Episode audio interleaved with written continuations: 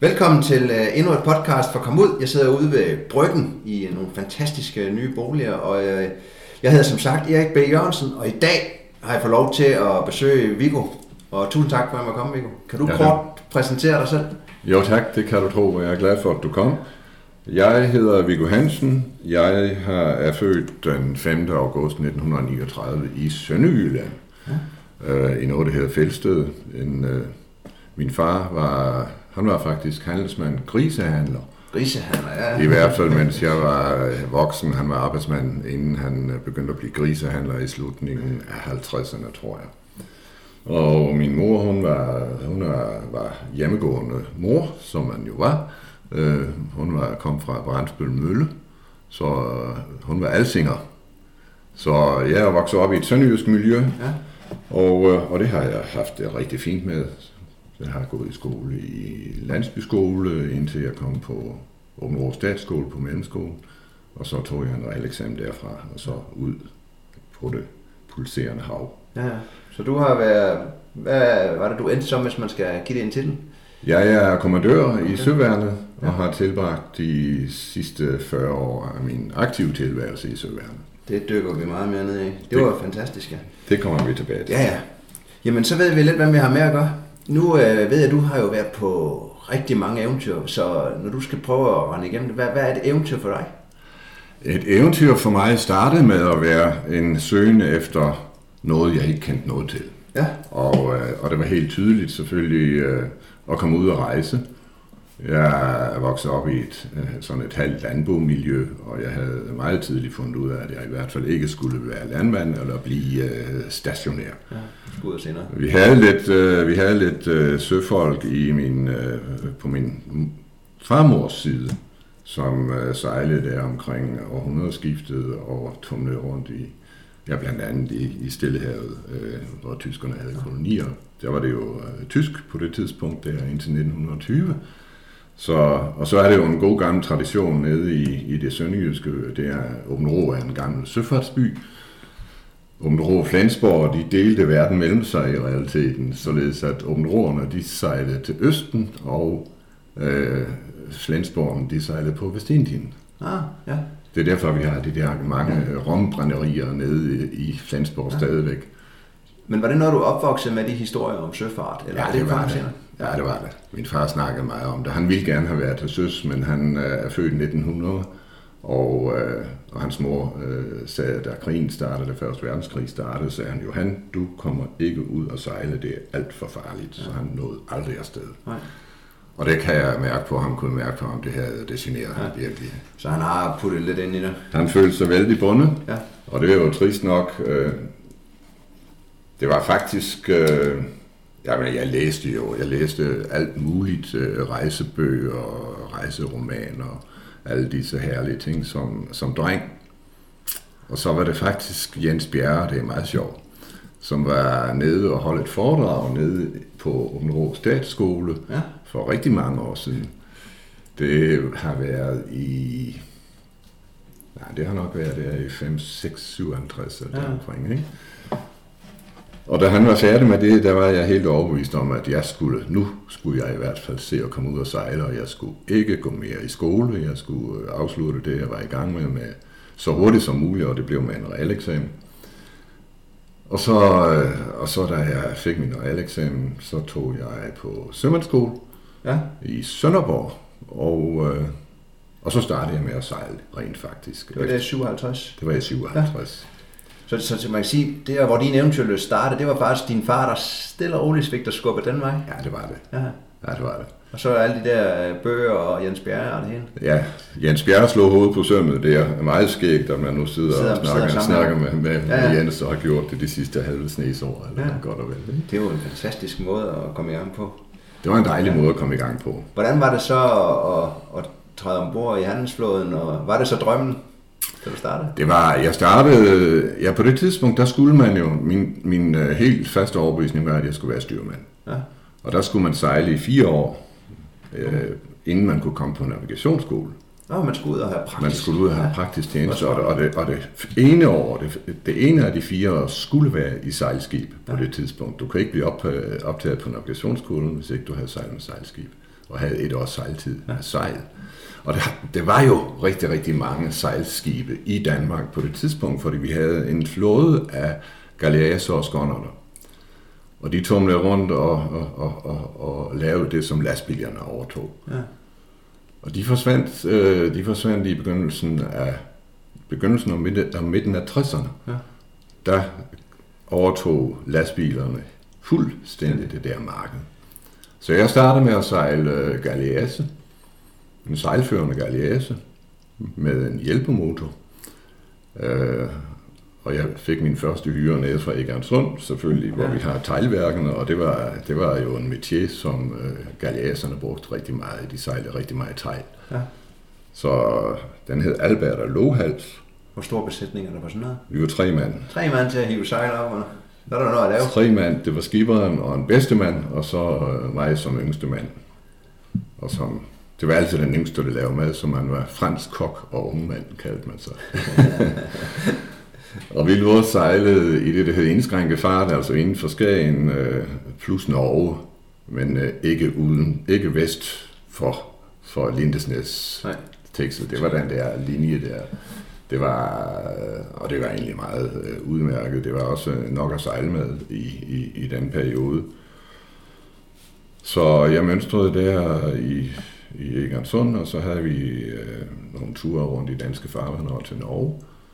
Vi sejlede en del til Norge. Øh, Oslofjordsområdet, men ikke længere opad. Nej.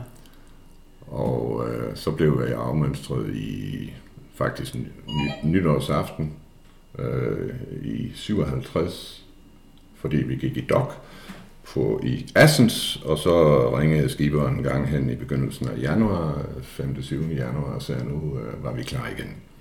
Og han ville godt have os med. Så helt ringe har vi ikke været. Ja. Så vi mønstrede igen mandag den 13. januar i Assens.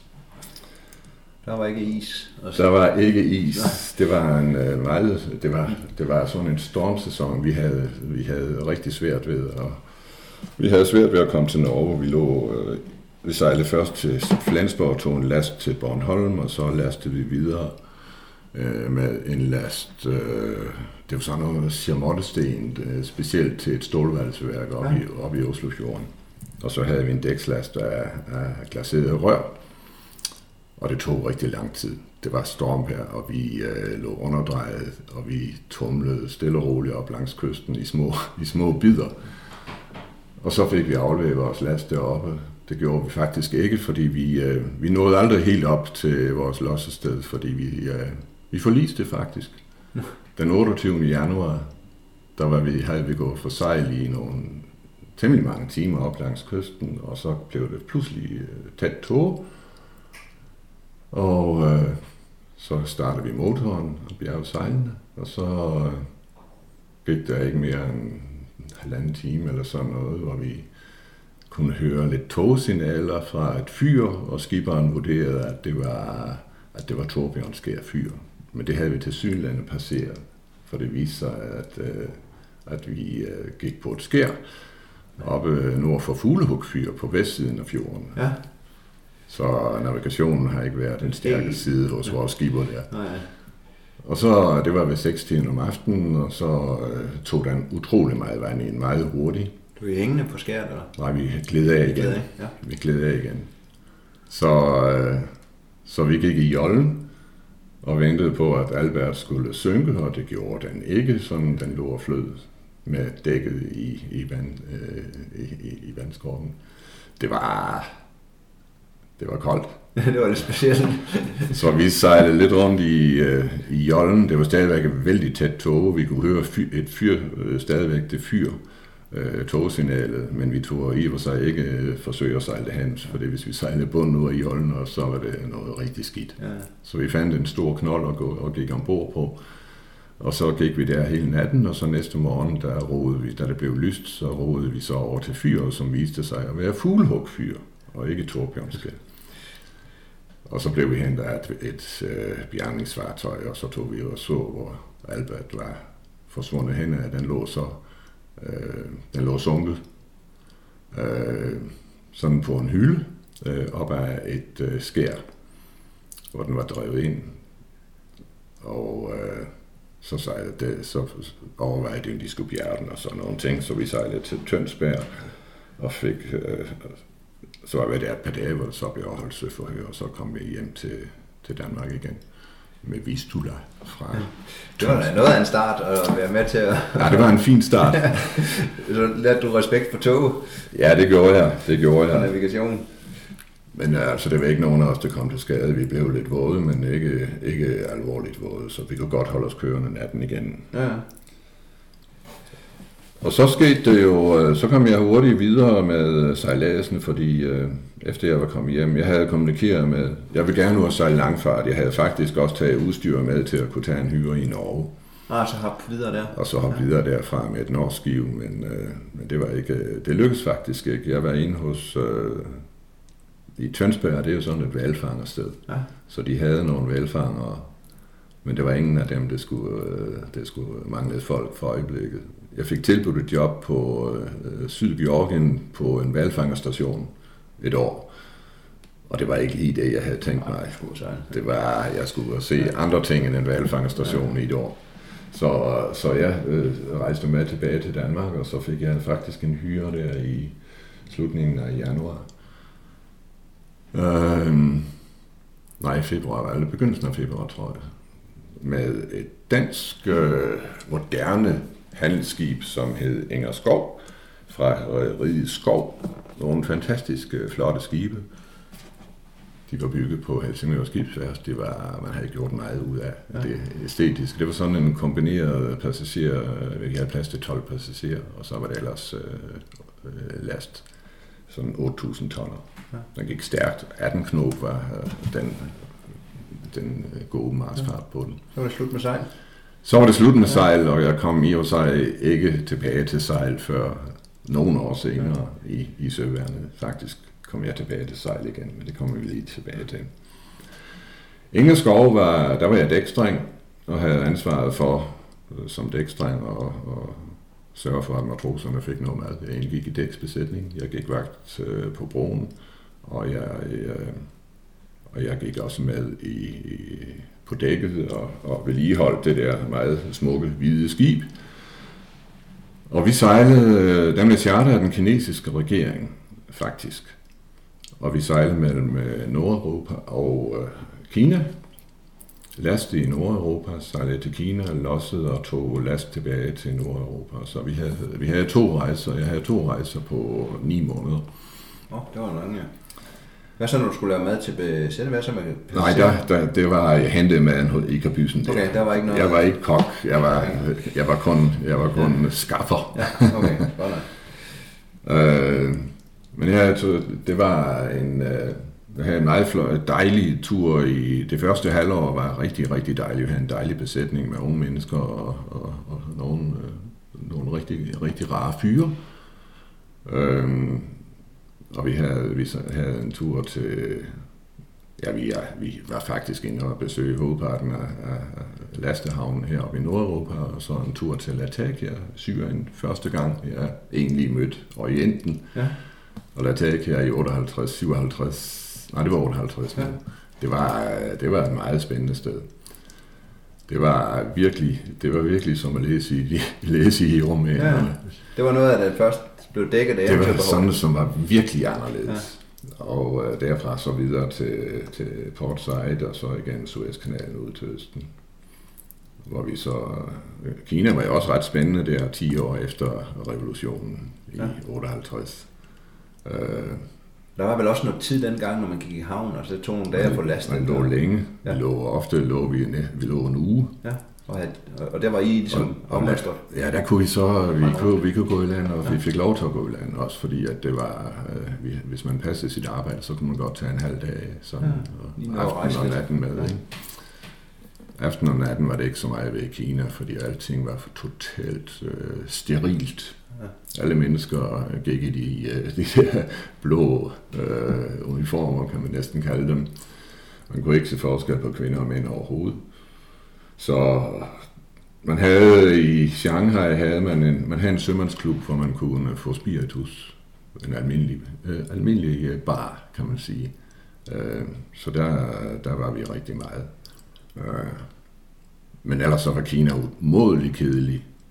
Vi fik også lejlighed til selvfølgelig at gå i land og have øh, fridage, hvor vi kunne gå i land. Og Shanghai i, der i 58 var, det var en meget primitiv by. Det var næsten ingen huse højere end tre etager. Nej. Det var ligesom, så, så, en lang tid tilbage. Ja, ja, det er der. Det er utroligt at se forskellen nu her. Ja. Men, øh, men det, var, det, var, det var spændende. På sin vis var det meget spændende, og man var også meget imponeret. Jeg var egentlig imponeret. Nogle af de øh, svende, vi havde på det tidspunkt, havde sejlet på, på Kina tidligere, og har også i slutningen af, af oprøret og krigen. De havde været i krig, gud ved hvor mange år. Først øh, havde de øh, borgerkrigen, så kom verdenskrigen, så kom øh, der en ny borgerkrig faktisk med Mao, ikke? Så, så der var sket en, en voldsom udvikling. Og nu havde alle arbejdet 8 timer. Det var helt fast. Hvis man øh, kørte i en rickshaw, så kunne han pludselig stoppe og sige, nu har jeg løbet i 8 timer, og jeg finder en ny en til dig, fordi nu skal jeg hjem. Siger han så. Øh, det virker ret imponerende, at det der samfund kunne organiseres på en måde, som selvfølgelig har kostet, det har vi så læst en hel masse om, øh, kostet ja, en forfærdelig masse ting, ikke? Men, øh, men øh, der var faktisk enormt meget styr på Kina. Ja. Jeg blev arresteret i, i Shanghai på Republikens 10 års fødselsdag, fordi at jeg der, der var sådan nogle optog, militær optog, og der var lidt militær i det, og så var det så var det for første gang, så vi nogle kinesere, som ikke havde blåt tøj på. De var faktisk i gamle dragter. Ah, ja. Og dem stod jeg og fotograferede sammen med, øh, sammen med en af, af mine kammerater. Og øh, så pludselig så blev, jeg taget, så blev vi taget ind på politistationen, fordi at vi havde, øh, man måtte ikke fotografere, det var også militær og sådan noget. Så, så vi sad en hel dag og forsøgte at fortælle dem, at de kunne hive de der film ud af apparatet, og så kunne vi i øvrigt få lov til at gå. Og det lykkedes så efter en, en 5-6 timer. Jeg tog de filmen? Ja, så ja. tog de filmen, og så var det overstået. Så ja. blev vi inviteret, det var meget sjovt, så blev vi inviteret til, til filmforvisning. Øh, det var så film fra Koreakrigen. Kinesiske film fra ja, Koreakrigen. Ja, den var jeg fra. Hvor det var sådan en flyverfilm, hvor man øh, godt kunne se forskel på amerikanske og, og, og kinesiske piloter. Det, amerikanerne de sad bare og tykkede tyggegummi der og blev skudt ned i hovedtal ja. i deres MiG, er deres MiG 15, jeg tror det har været. Og så var fløj, det amerikanerne fløj sådan nogle øh, tidligere Sabres, tror jeg det var. Så det var en meget speciel oplevelse. Der, der oplevede den største koncentration af, af hvidløg, jeg nogensinde har oplevet, ja. da vi kom ind i den der biografsal øh, hvor det var en forfærdelig masse gode kinesere, som til synligheden jo havde fået temmelig meget hvidløg, uden at de til synligheden havde haft adgang til bad i, i lang tid. så det var en, en meget god oplevelse. Ja. Så, havde vi, øh, så, havde, så kom vi tilbage til Nordeuropa og gik i dok og fik en ny besætning. Og jeg var faktisk øh, Ungmanden, nej, det var letmatrosen og mig, vi var det eneste, der var tilbage i dæksbesætningen. Resten af dæksbesætningen kom øh, direkte fra København, og øh, det var en flok baryler, som havde gået og havde fået sidste chance, inden de blev smidt ud af forbundene, hvis de tog den her hyre. Så de var, det var en flok, øh, en flok mennesker, som havde store, store alkoholproblemer. Ja. Og så lå vi faktisk en god uges tid i, på værftet inden i Hamburg, inden vi nåede på havet. Og det var, det var lidt af en prøvelse, og det var nogle, det var nogle grimme kale. Det var noget af et skift. Det var noget af et skift. Dem havde vi så, et, øh, dem sejlede vi med et halvt års tid.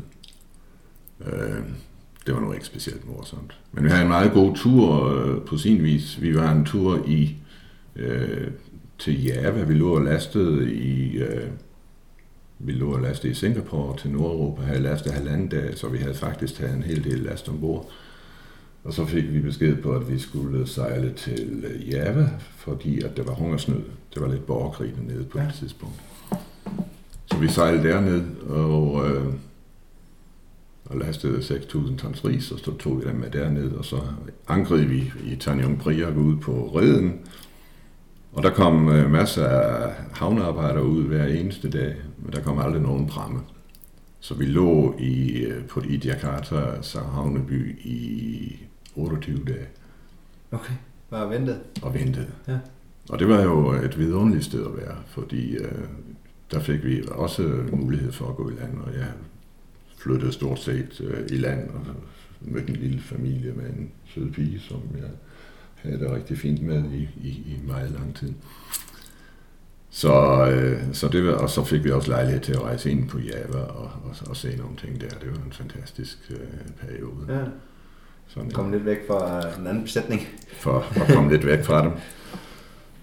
Og der lå vi sammen med, der lå vi sammen med øh, dansk, øh, fransk havde et øh, lastskib, det hed Bretagne. De havde sejlet, øh, de havde sejlet kontrabande og var blevet beskudt og var blevet opbragt øh, og lå dernede i, i, i arrest med arrest i skibet og kunne ikke komme videre. Så da vi forlod, øh, da vi forlod Jakarta, sejr, der havde vi så en del af deres besætning med. De, og det var en meget spændende ting, fordi de havde fået, de havde fået, de havde fået videre, at det var en, en, det var en mission, som øh, kunne være farlig. Og øh, hvis man øh, ikke ville øh, deltage, så kunne man afmønstre. Man fik 10.000 dollars puttet ind på en konto i, øh, i Singapore øh, hvis man kom tilbage. Så en del af besætningen var på gået, og så havde de så samlet nogle svende sammen, som øh, gik på bommen i, i Singapore. Og vi havde blandt andet en nordmand med, altså, som var sådan en stor... Han havde ikke været hjemme i Norge, han var vel i slutningen af 20'erne, måske i midten af 20'erne, ikke specielt gammel.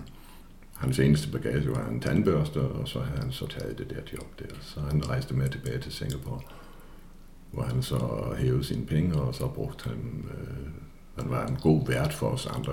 Vi havde, vi havde en meget spændende ting øh, i Singapore, fordi han var fyldt med penge. Og han havde absolut ikke tænkt sig, at de skulle øh, gemmes nogen steder. Øh, og så gik det ikke være, hverken værre eller bedre efter nogen, øh, efter at vi øh,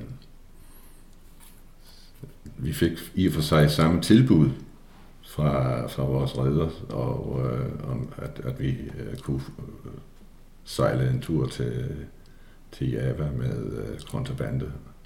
Og det, det, det, det blev ikke til noget. Det var der ikke nogen, der havde lyst til. De havde set? De havde set, hvordan det var. Ja.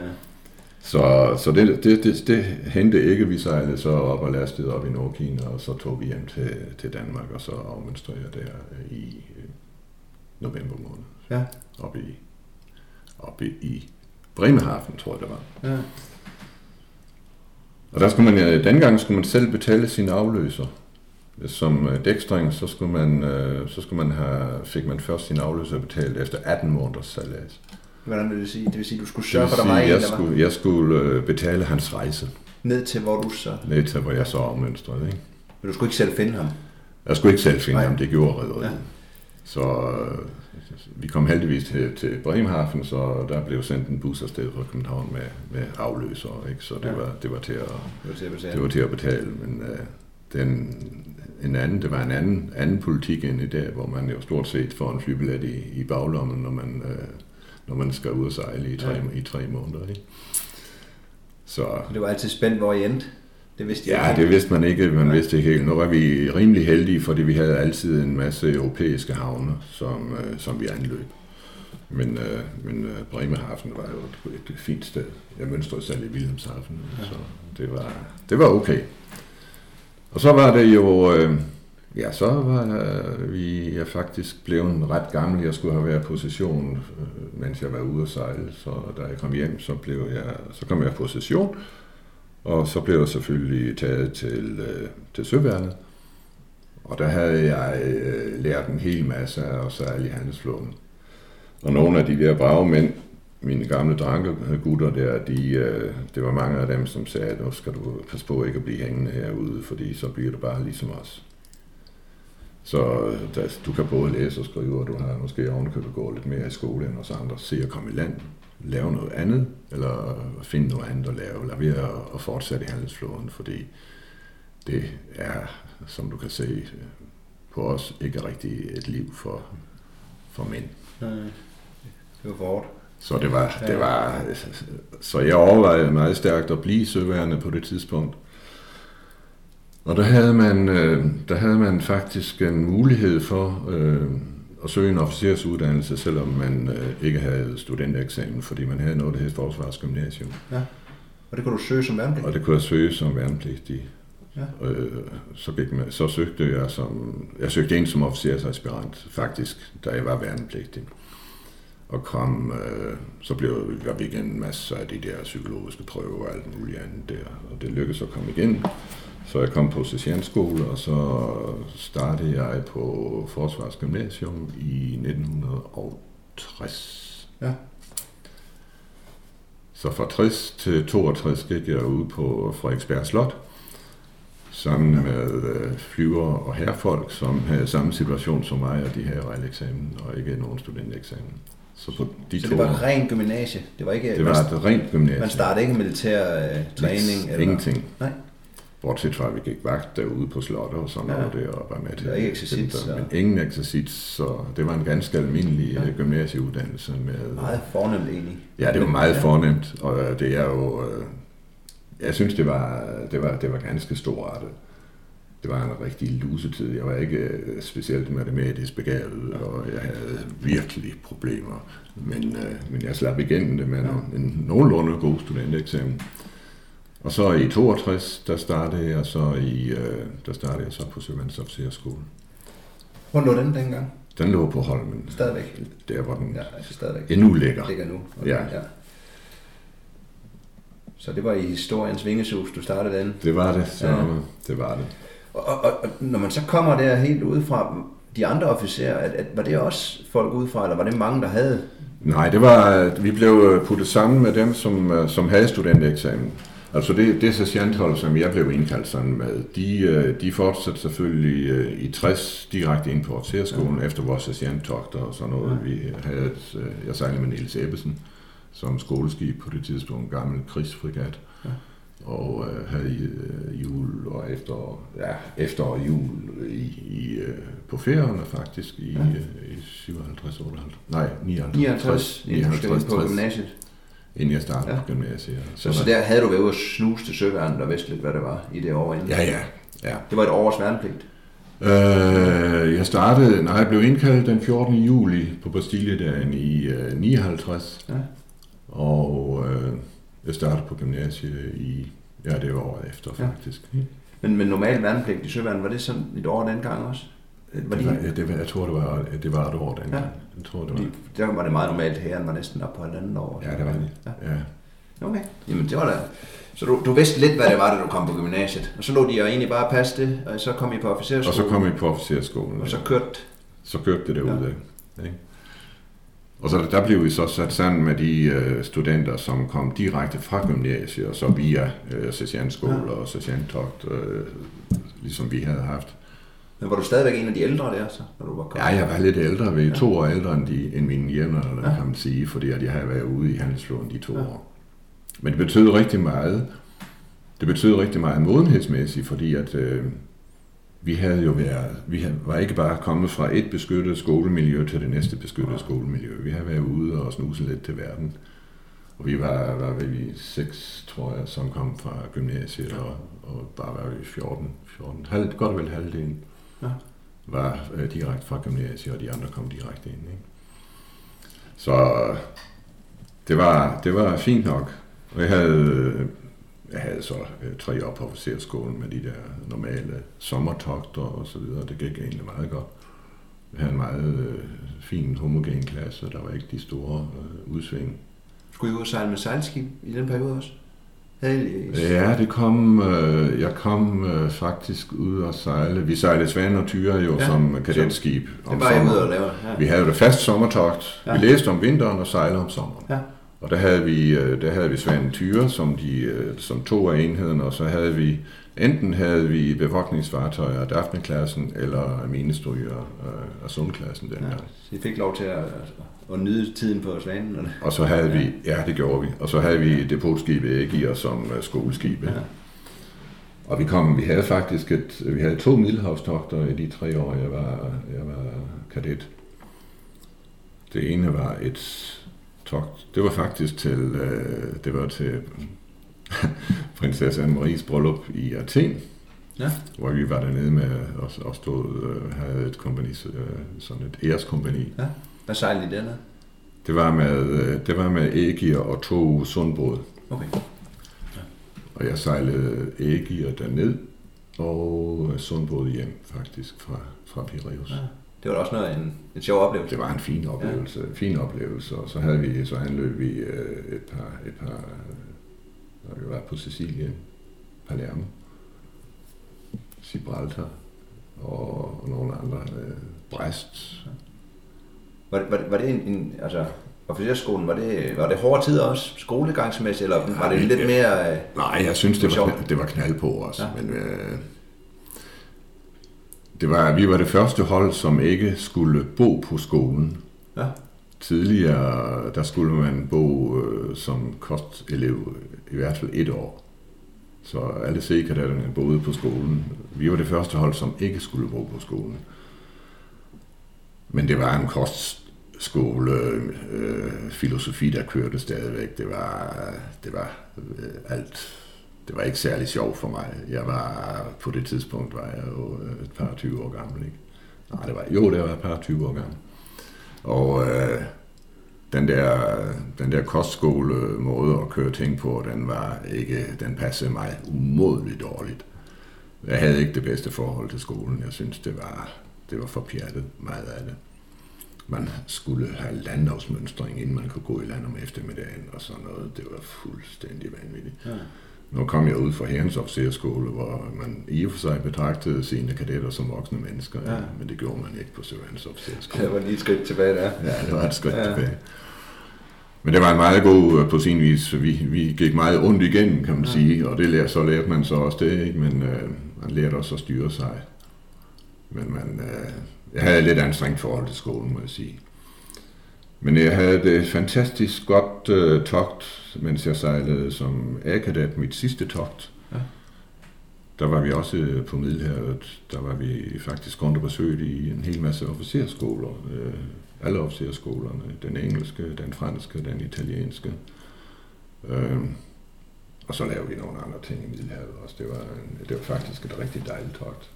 Og der kom jeg, ja, fik nogle fantastisk gode bedømmelser. Jeg havde sådan ligget, jeg tror jeg lå som nummer 5 i, i, uh, i, i, det, i det teoretiske.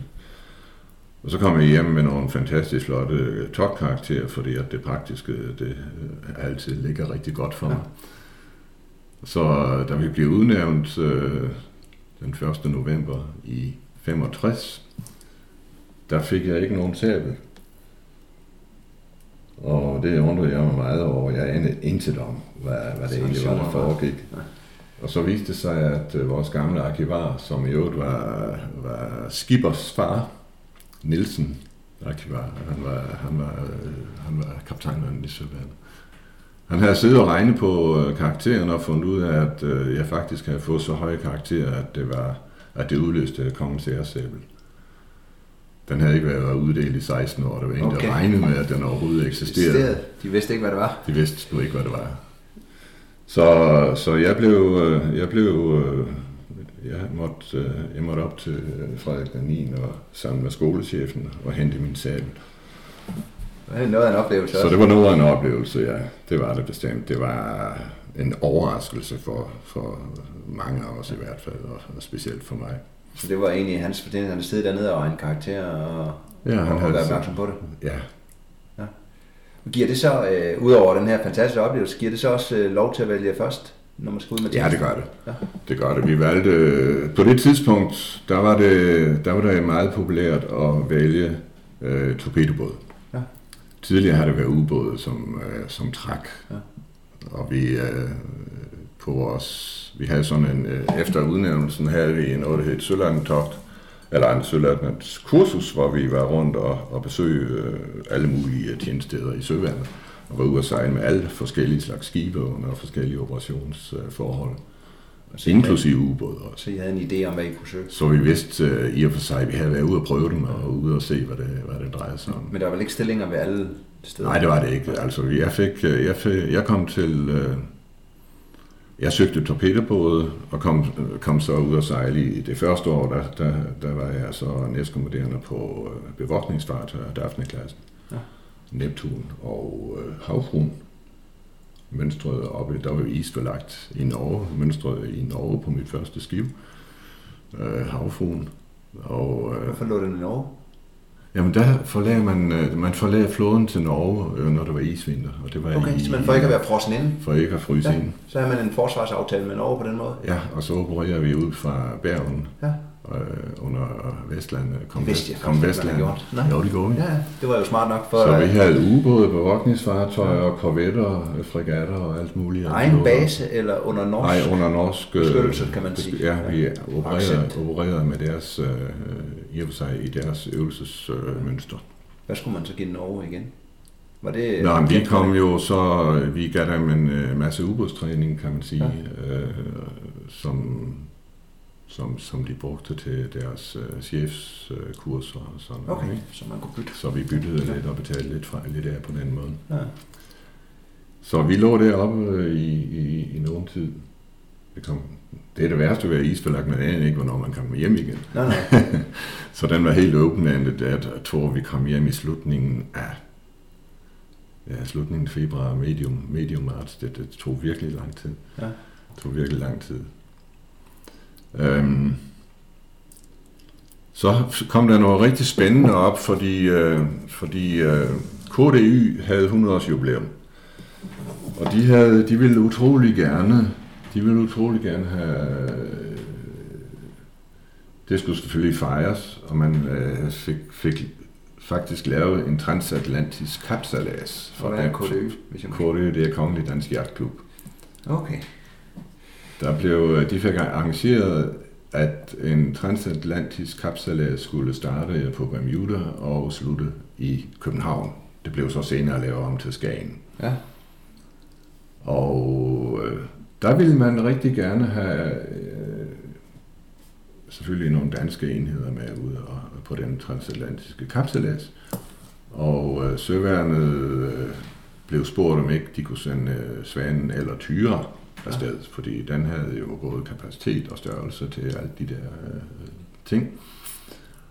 Og så, øh, gik, så kom der nogle fondstøtte, således at man øh, fra Tuborgfonden og andre fonde fik finansieret hele foretagendet, og så stillede søværende skib og besætning til rådighed. Ja.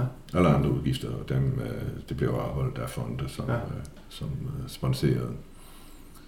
Og der blev jeg udtaget til at sejle tyre, øh, fordi jeg havde til synlande haft øh, vist nogle, øh, nogle egenskaber med, med sejl, sejlskib og sejlads, så, så jeg blev øh, en del af de 12 mand, som, øh, som blev sendt afsted med, med tyre. Hvad funktion havde du der? Der var jeg, jeg var faktisk maskinmester Du var maskinmester. Nå, på et sejlskib. på et sejlskib. Ja. Men, øh, men øh, Og, og deltagerne i det, hvad, var det både fra hele verden? det var både fra hele verden. Militært rent, eller også? Nej, det var, det var civile. Ja. Det var primært civile. Så, så det var en enkelt gang, man afholdt det, eller? Ja, ja nej, man holdt transatlantiske kapsejladser med forskellige, øh, forskellige intervaller. Jeg kan ikke øh, helt, jeg kan ikke helt, jeg har ikke styr på, hvornår man har haft Nej. den sidste. Men, men, men altid dansk løb, eller var det sådan, det, nej, start, det var, startede det var, steder og et, det er et internationalt... Øh, Så det var kun på grund af det var jubilæum? kun, kun på, på grund af jubilæum, at det ja. skulle stoppe i Danmark. Ikke? Så hvordan kom I så ned til start?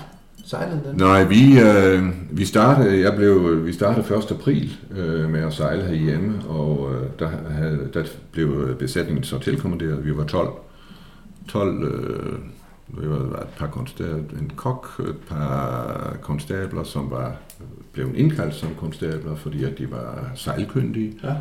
Øhm, Tom Carlsen, øh, sejlmageren op fra, op fra Hellerup, tror jeg, han havde sin, øh, hans far havde en sejlmageri. Carlsen Sales, øh, han var med. Øh, Steffensen, som senere blev, ja, han, han, han, han blev faktisk KDY-formand øh, på et tidspunkt. Men vi havde, to, øh, vi havde to danske skibe med, og de var begge to bygget op hos Molik øh, i Hundested, hvor Svend Tyre blev bygget. Den ene, og den anden, det var altså Tyre, og den anden hed Vestland, og den var, den var ejet af en, hvad det var, jo, den, den sejlede Molik selv, det var hans eget skib. Og så var det en Molik øh, konstruktion mere med, som hed Jan Pot, og det var, det var en, en, en rommand fra Flensborg, der ejede den. Ja. Så vi blev, øh, da vi var færdige med at, at, at, at, at lave de indledende salatser, så blev øh, Tyre sat ombord i et amerikansk handelsskib fra Muammar Comac, og fik en gratis øh, løft over Atlanten sammen med de to andre, øh, med, med Vestland og, og Jan Pot. Og så blev de losset i New York. Så fløj vi til New York og overtog det. Og så trimmede vi øh, skivet op i New York. Og så fik vi, øh, så sejlede vi nogle så ud gennem Long Island sammen og lå deroppe en, en uges, nej det var næsten 14 dage, tre uger tror jeg næsten, vi lå og sejlede i, i Long Island sammen. Ja. Meget spændende. Øh, helt anderledes miljø. Vi lå øh, om natten, så lå vi inde i de der store jagtklubber oppe i Long Island, som Sevonica og Minosa. Og så øh, brugte vi faktisk, øh, der ligger et meget elegant øh, valfangermuseum, en valfangerhavn i Mystic, Mystic ja. Seaport. Og der, den brugte vi i og for sig som base i, et, et, et stykke, i mange, mange, mange, øh, mellem mange sejladser. Var det første gang, du var i USA? Så? Det, det var første gang, jeg var i USA, ja. ja. Så det var jo spændende. Ja. Det var spændende. Og så, øh, så endte vi op i, øh, vi endte op i Newport, Newport, Rhode Island, og der øh, kører det der berømte Bermuda Race. Ja. Fra Newport til Bermuda, det bliver sejlet hvert år faktisk. Så det deltog vi. Det var, det var en meget god oplevelse. Kæmpestort. Det var rigtig mange skiver. Jeg tror, det var 164 deltagere. Hold. Ja. Og vi startede, eller vi, øh, vi endte som nummer 37. Det var sådan pænt, pænt, okay. pænt. Det var en god opvarmning. Det var en god opvarmning. Det tog øh, fire, godt fire døgn, fire, knap, knap fem døgn at komme igen. Det mest spændende under turen, det var, hvornår man ramte Golfstrømmen. Ja. Fordi den skulle man helst ramme på et... Øh, den, den er virkelig stærk, altså den løber virkelig stærkt. Så hvis man øh, rammer den, øh, og den kan, den kan virkelig bruges til at bære, bære fremad. Ikke? Ja. Men den løber, så, den løber så parallelt med kysten selvfølgelig, så vi skulle stort set krydse den. Ikke? Men der vi målte vandtemperatur for at se, hvornår vi var i nærheden af Golfstrømmen. Og så inden for, inden for 12 timer, der steg vandtemperaturen fra, hvad har den vel været, 15, 15 14-15 grader, og så op til et par 20 grader. Og så var vi i Goldstrøm. Og det kunne mærkes? Det kunne mærkes. Ja. Det var lækkert. så havde vi en periode øh, i, i uh, Hamilton, uh, Bermuda, uh, hvor vi gjorde den klar. Og så startede, vi var kommet til Bermuda den, jeg tror det var 23, ja det var den 23. juni. Og så startede vi Transatlantisk den 29. juni, så vi havde lige en lille uges tid i, på, i Hamilton. Ja. Det var ret hyggeligt. Der, er rigtig, der var rigtig mange danskere derovre. Ja, for at se løbet? Eller? Nej, som boede der. Som boede der? Ja. ja. Vi havde Ivar Vestergaard, Ivar Jernarm med som øh, navigatør. Han havde sejlet Galatea øh, som navigatør hele, hele Galatea-ekspeditionen. Ja. Okay. Sammen med Torben Wolf. Ja. øh, han kendte folk alle steder i verden. Så han øh, gik i land den første aften, og så øh, mødte han selvfølgelig nogle danskere, som vi, øh, herkne, vi passede på resten af tiden og blev, blev øh, betjent på alle mulige herlige måder, som, som de var vores værter, og de gjorde alt for os. Det var, en rigtig, øh, det var temmelig mange danske piger, som var blevet gift, sygeplejersker øh, faktisk, som var blevet gift med øh, politibetjente på Bermuda. Nå, der var sket noget der. ja. ja. Så det var, det var meget spændende. Så startede vi Transatlantis den 29. Øhm, der var det 45 skive med. Ja. Og vi startede selvfølgelig i den store klasse, for vi var, vi, vi var Tyre var et stort skive, også i den sammenhæng. Og øh, ja, det kørte så. Det kørte afsted øh, på bedste beskub. Vi var rigtig dygtige. Vi havde dårligt vejr i starten. Kom så op og lå i vindstille ud for Newfoundland. Det var et dårligt sted at ligge. Man havde et punkt, et punkt alfa, man skulle passere sønden om, for ikke at komme op i isbæltet, ja. hvor, hvor isbjergene øh, kom, kom drivende ned langs med kysten. Og der lå det vi så i tæt tog der, det var ikke særlig rart, og det var masser af skibstrafik, og man øh, kunne høre øh, skibene derude, øh, som kom bullerne. Så, så der var flere mand på vagt ad gangen der? Der var man virkelig ikke særlig glad. Men så kom der heldigvis, øh, så kom der heldigvis dårligt vejr. Og så der, der var et lavtryk, som, øh, som øh, vi hægtede op på, og, øh, og det, lå, øh, det lå faktisk øh, og, og, og bevægede sig med en 16-18 knop. Så, rigtig vej. Så vi kunne holde fast i ja. det. Og vi lå i den, øh, i den rigtige sektor, så vi havde vindnagten ind, at vi lå og sejlede spilersalas ni døgn i træk, simpelthen. Ja. Ikke? Så vi kom hurtigt over. Vi, øh, selve turen over Atlanten tog kun øh, 18,5 døgn. Og så døde vinden for os op under Norges kyst, og vi ventede på at sejle ind over mållinjen ved Skagen. Ikke? Så det var, det var, det var trist. Vi havde, var der nogen, der var nået over der så? Ja, de, det var nogen, der var nået over. Vi, øh, vi udvekslede informationer og positioner dagligt, og det var også nogen, som ikke gjorde det. Det var en, der hed Good News, som var ejet af Mor McCormack faktisk. Ja. Han, øh, de, de, de sendte ikke et pip afsted, og vi havde fornemmelsen af, at de sejlede vældig stærkt. Det var sådan en speciel, speciel byggemaskine, de havde fået lavet, sådan modificeret op til at være rigtig kapsalas skive. Og vi havde jo sådan det der gode, tunge, øh, stabile skiv øh, tyre, som virkelig sejlede rigtig stærkt, når det var dårligt vejr. Men den duer ikke i, øh, i, i, i, i mildt vejr, der, er det, der, er den for, der var den for tung. Ikke? Ja. Men, øh, men vi, vi havde faktisk en, øh, kunne vi regne ud i hvert fald, en, en, en flot placering hele vejen over. Vi havde en gennemsnitsfart på 7 knop på 3200 sømil. Det, var, det var meget godt. Øh, men vi tabte den, vi tabte den hjemme i Kattegat, eller i Skagerrak. Ja, det var kommet. Fordi at vi gik for langt nordpå, i stedet for at gå ned langs kysten øh, mod Hanstholm, og så tage strømmen op af, af, af kysten. Ja.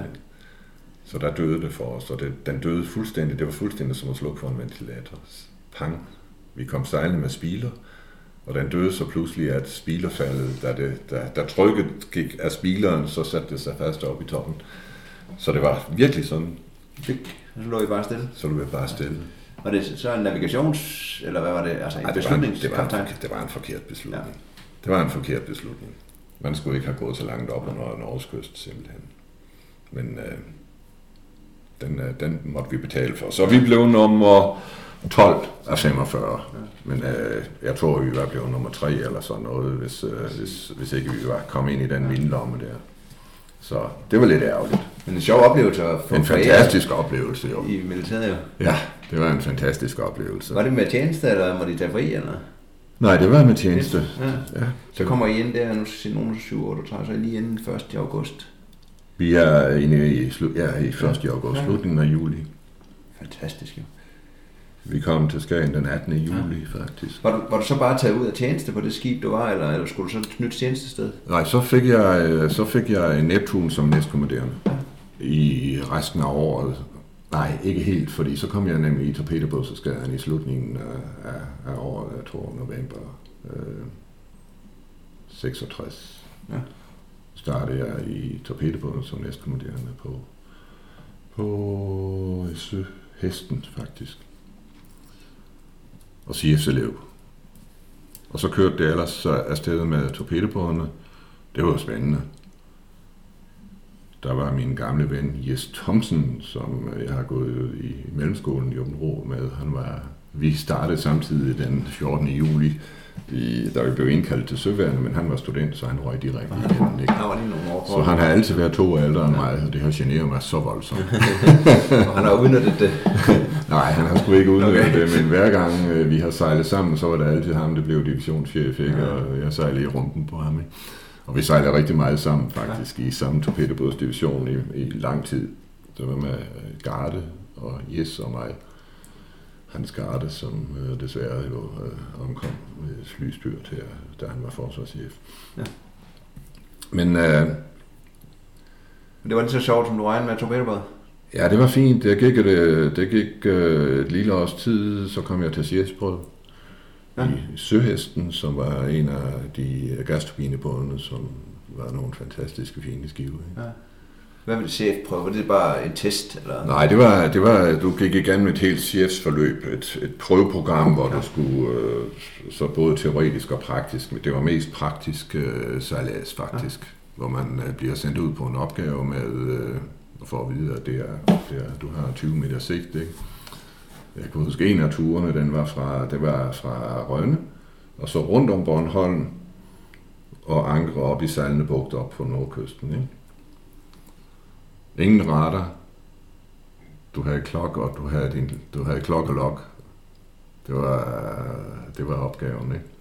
Det var, det var lidt spændende.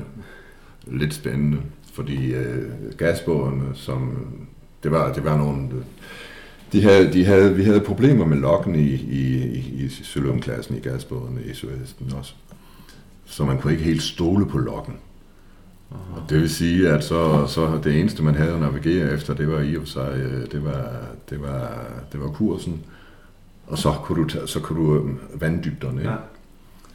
Men det, er, det var utrolig spændende, da man nåede ned til Duøje, hvor man sådan havde sådan på fornemmelsen, nu måtte den næsten være der, og lokken den viste sådan nogenlunde, at nu var der, nu kunne man godt dreje øh, bare op over, og så komme op langs østkysten. Så er der så sådan et vagtpersonale på radaren, sådan det sikkerhedsmæssigt? Sad, det, sad, det sad folk på broen, ja. øh, som havde radaren på ja. broen, ikke? men, det, men det lykkedes at komme rundt der i og for sig, uden at, uden at sejle op over Bornholm, og heller ikke at komme for langt over til Christiansø. Så man skulle sejle så stærkt, eller så tæt på, på 10 meter kronen som muligt. Det var, var også ja, det faste bare lige, uh, sikkert. Så tæt på kysten ja. som muligt. Ikke? Så det lykkedes, og jeg blev så uh, chef for Søhesten som den første, uh, som min første chefkommando. Ja. Så den havde jeg i et Ja, det var, jeg havde den faktisk ikke engang et år. Så blev jeg sendt på kursus, øh, på artillerikursus. Det var fordi, at på det tidspunkt var man begyndt at tænke på, at vi skulle bygge noget, der lignede, øh, ja, det som senere blev til Vildmåsklassen, ja. som havde en stor kanon, en tretommer kanon. Og øh, der skulle man have en, en fuldt uddannet artilleriofficer, så jeg blev sendt på øh, sådan et meget fint artillerikursus i England, som øh, det måtte man jo sådan. Ja. Det er altså søværens artillerikursus? Eller? Ja, det var på ja. HMS Excellent, hedder ja. det, som var, som var gudestedet for artillerister. Ja. Ikke? Og det, det, det, der lærte jeg så en helvedes masse om det. Øh, og så kom jeg så tilbage til skaderen, så blev jeg chef for Høen, som var i en, en dieselbåd, øh, som havde tre diesler i stedet for tre gasturbiner, som var det, det, sådan en, en konstabel enhed også. Ja. Hvad, hvad, hvad, hvad, var dens opgave? Hvad det var det samme. Det, det samme? Samme opgave. Ja. Havde fire torpedorør og. 40 mm kanoner og 20 mm kanoner. Men sejlede så hurtigt som de andre på de? Nej, ikke så hurtigt som ja. gasbårene. Gasbårene var, var, de var de hurtigste ski, øh, skive i Østersøen ja. på det tidspunkt. Jeg sejlede 53 knop. Øh, vi kom op fra Kalmar og sejlede hjem fra under et højtryk. Der, det var altså stærkt. Det var stærkt. Ja. Der var og ikke, ikke særlig meget fuel tilbage, da vi nåede der syd for, syd for, for Skåne. Så der lokkede jeg 53 knop over grunden. Ikke? Det, var, det var stærkt. Ja. Men de andre, de sejlede, vi sejlede som regel øh, mellem 33, var, 33 knop var, var meget normal forlægningsfarten, og så kunne du presse den op til, til 36, hvis der i angreb og sådan ja. noget. Ikke? Der var noget dogfights. Men det var en virkelig dejlig tid, og det var nogle dejlige besætninger, vi havde. Det var forholdsvis unge besætninger? Det var unge, det var, det var konstabel. Vi havde en konstabel, en treårs konstabelbesætning ja. ombord, som var ombord i tre år faktisk. Og så sejlede, så de gik, de gik også øh, til noget uddannelse. De havde noget sideløbende uddannelse og gik i skole øh, mandag tirsdag, og så tog vi på havet onsdag, sådan fast ud af, som daglig, eller som ugenlig rutine. Så havde man onsdagssalæs, hvor vi så tog ud og lavede nogle ting og lå over og kom hjem igen torsdag øh, i løbet af torsdagen. Så onsdag torsdag sejlede vi, øh, og så sejlede vi en uge om måneden, og så havde vi deltog vi så i de øh, normale øvelser, ja. hvor man suspenderede undervisningen. Det var egentlig meget fast. Det var meget fast, og vi havde de samme svende faktisk, ja. og de var skide professionelle. De blev rigtig dygtige. Det var nogle dejlige drenge, oppe. Jeg har meget af de besætninger der. Ja. Det er ikke en stor besætning, vel? Nej, det var 25 mand, var vi ombord i sådan ja. en. Og det var, det var lige på det tidspunkt, hvor man øh, sådan havde det lange hår var begyndt at gå frem, ikke? Ja, ja. Nu er vi kommet, ja, vi var kommet ind. Det var en fyre, der havde vundet en retssag, fordi han spillede musik. Så han, øh, man kunne ikke beordre ham til at blive klippet. Og det øh, bredte sig ud over hele forsvaret i løbet af ganske, ganske få måneder. Lige så hurtigt håret kunne gro, så var min besætning, den var langhåret. Ikke? så skulle de, uh, maskinfolkene skulle have noget hårnet på og sådan noget, men ellers så var det okay, men det lignede jo, uh, det lignede simpelthen noget, som katten havde taget med hjem. Det var nye tider. Det var nye tider. Men jeg kan tydeligt huske de der billeder, jeg har set rundt omkring hænge. Ja, øh, det var meget skægt. Fine uniformer. Eller? Ja. ja, det var meget skægt, og når man så mødte de der øh, englænder og nordmænd og tyskere under vores øh, forårsøvelser der, så sagde hvad er det for en flok baryler, du sejler med? Det er fuldstændig de samme, jeg sejlede med sidste år. De er bare blevet langt. hvordan, hvordan, egentlig, når du siger det der, hvordan var det egentlig at være officer i søværn der, når vi nærmer os i en hippie-tid og antikrigstid og Vietnam kører? Og... Ja, var det noget negativt?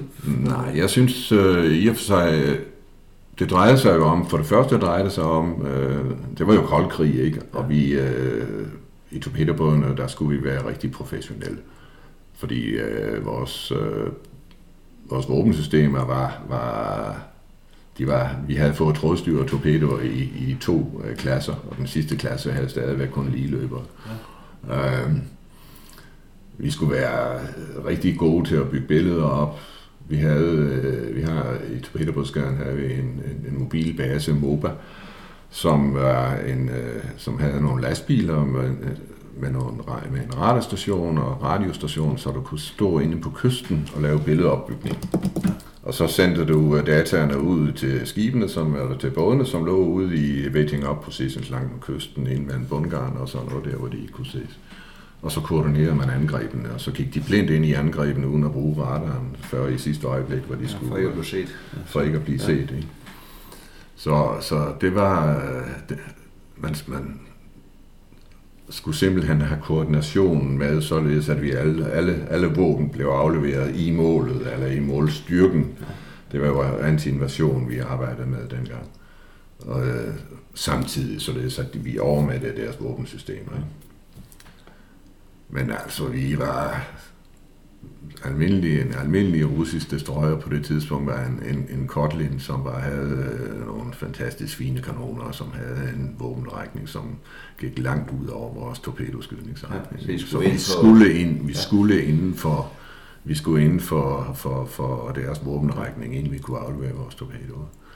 Så, så hvis skulle, det var blevet alvor, så havde det været... Vi havde fået nogle tæv, det er ja. helt stensikkert. Hvad mindre man øh, kunne mætte øh, det. Vi havde fly, vi havde koordineret angreb med fly og torpedobåde. Ja.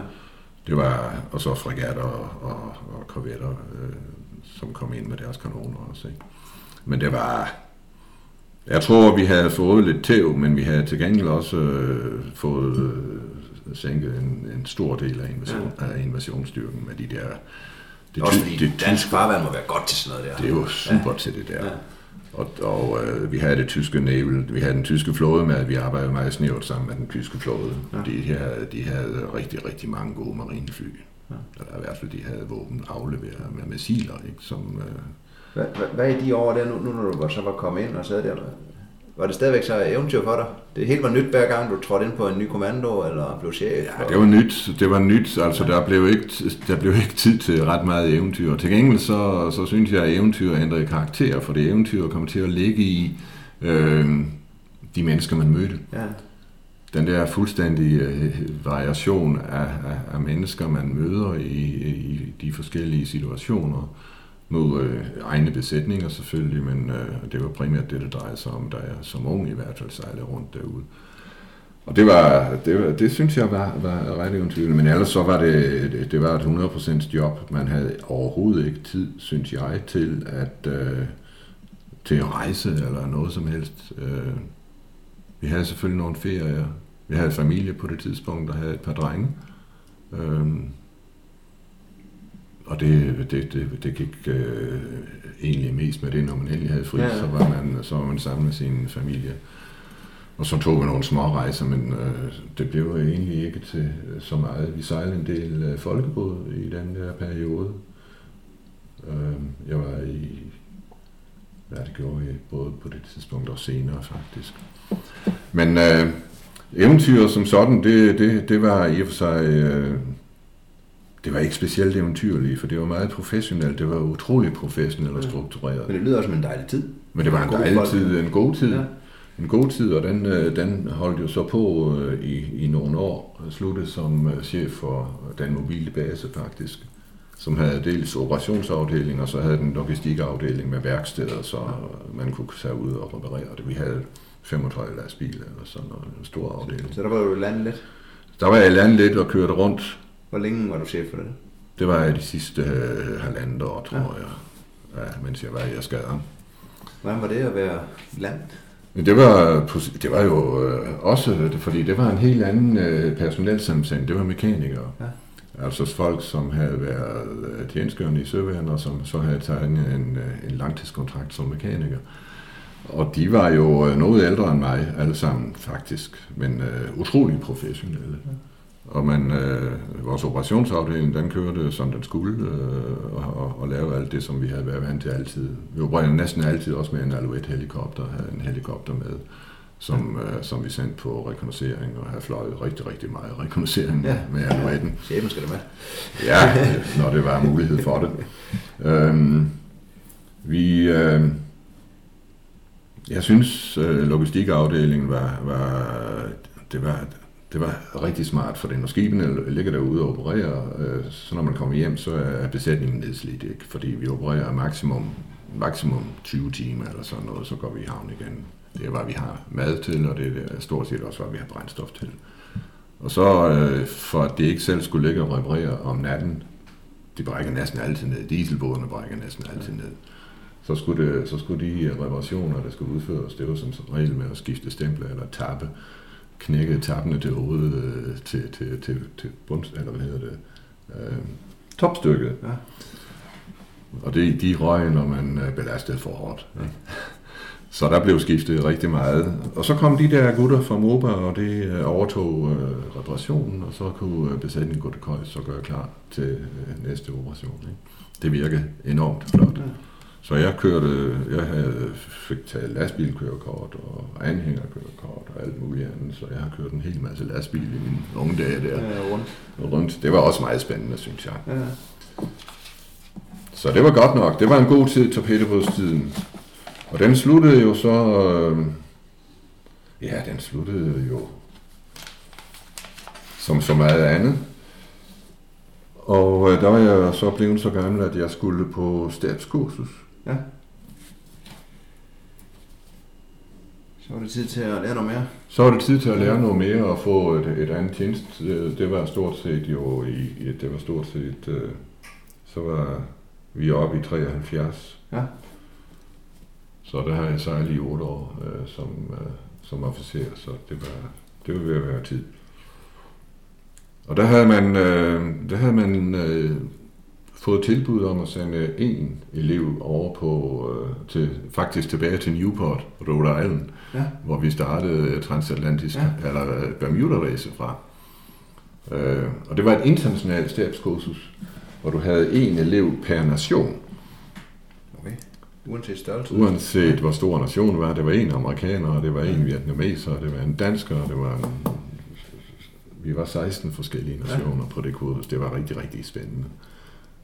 Det var lidt af et eventyr, også rent øh, oplevelsesmæssigt, fordi at der, var, der, var, der kom du virkelig tæt på. Vi var alle sammen jævnaldrende, kaptajnerne der alle sammen.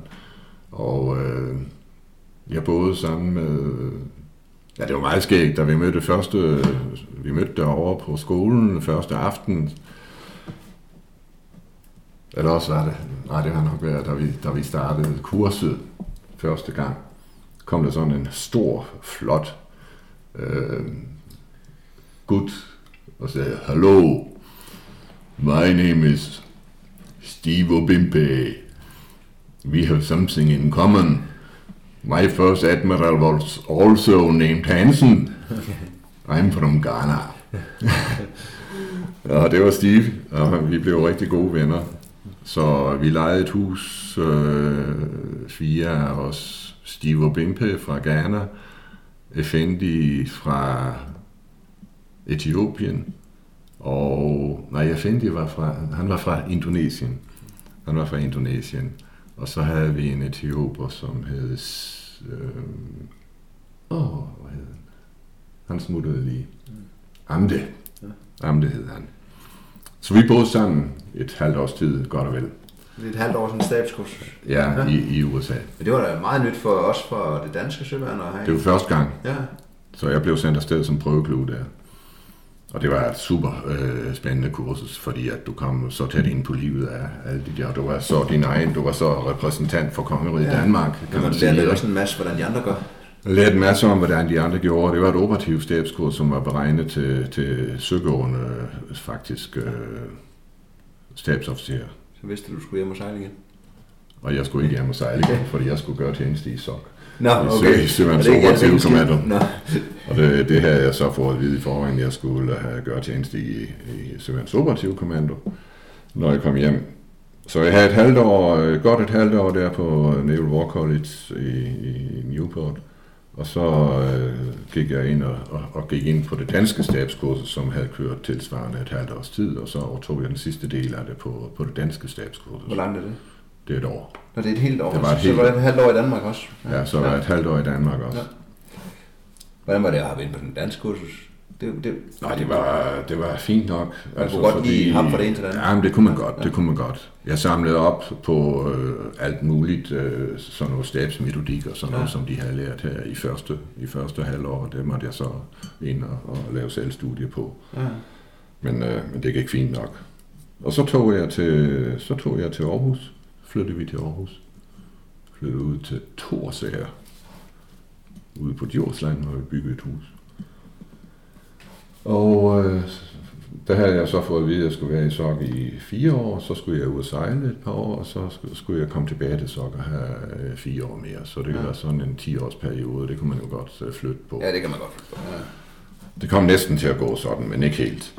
Øh, I min stabstjeneste i SOK, det var, der var jeg chef for planlægningen af øvelser, og det var virkelig noget, som var spændende og battede noget også øh, spændende både nationalt og internationalt. Så, ja. så det kørte jeg så i de der øh, par år. Og øh, det var så, jeg startede i 73, 79, så kom der noget nyt op, fordi øh, der var vi ved at bygge Nils Juhl-klassen. Ja. De nye korvetter, tre korvetter, øh, på Aalborg Værft. Og øh, så i 79, der blev jeg pillet ud til at være næstkommanderende i øh, projektet, mens øh, Niels Juhl var øh, under bygning i Aalborg. Og så flyttede jeg stort set alle mine aktiviteter til Aalborg. Der lå Niels Juhl som, som kvart færdig skib. Ja.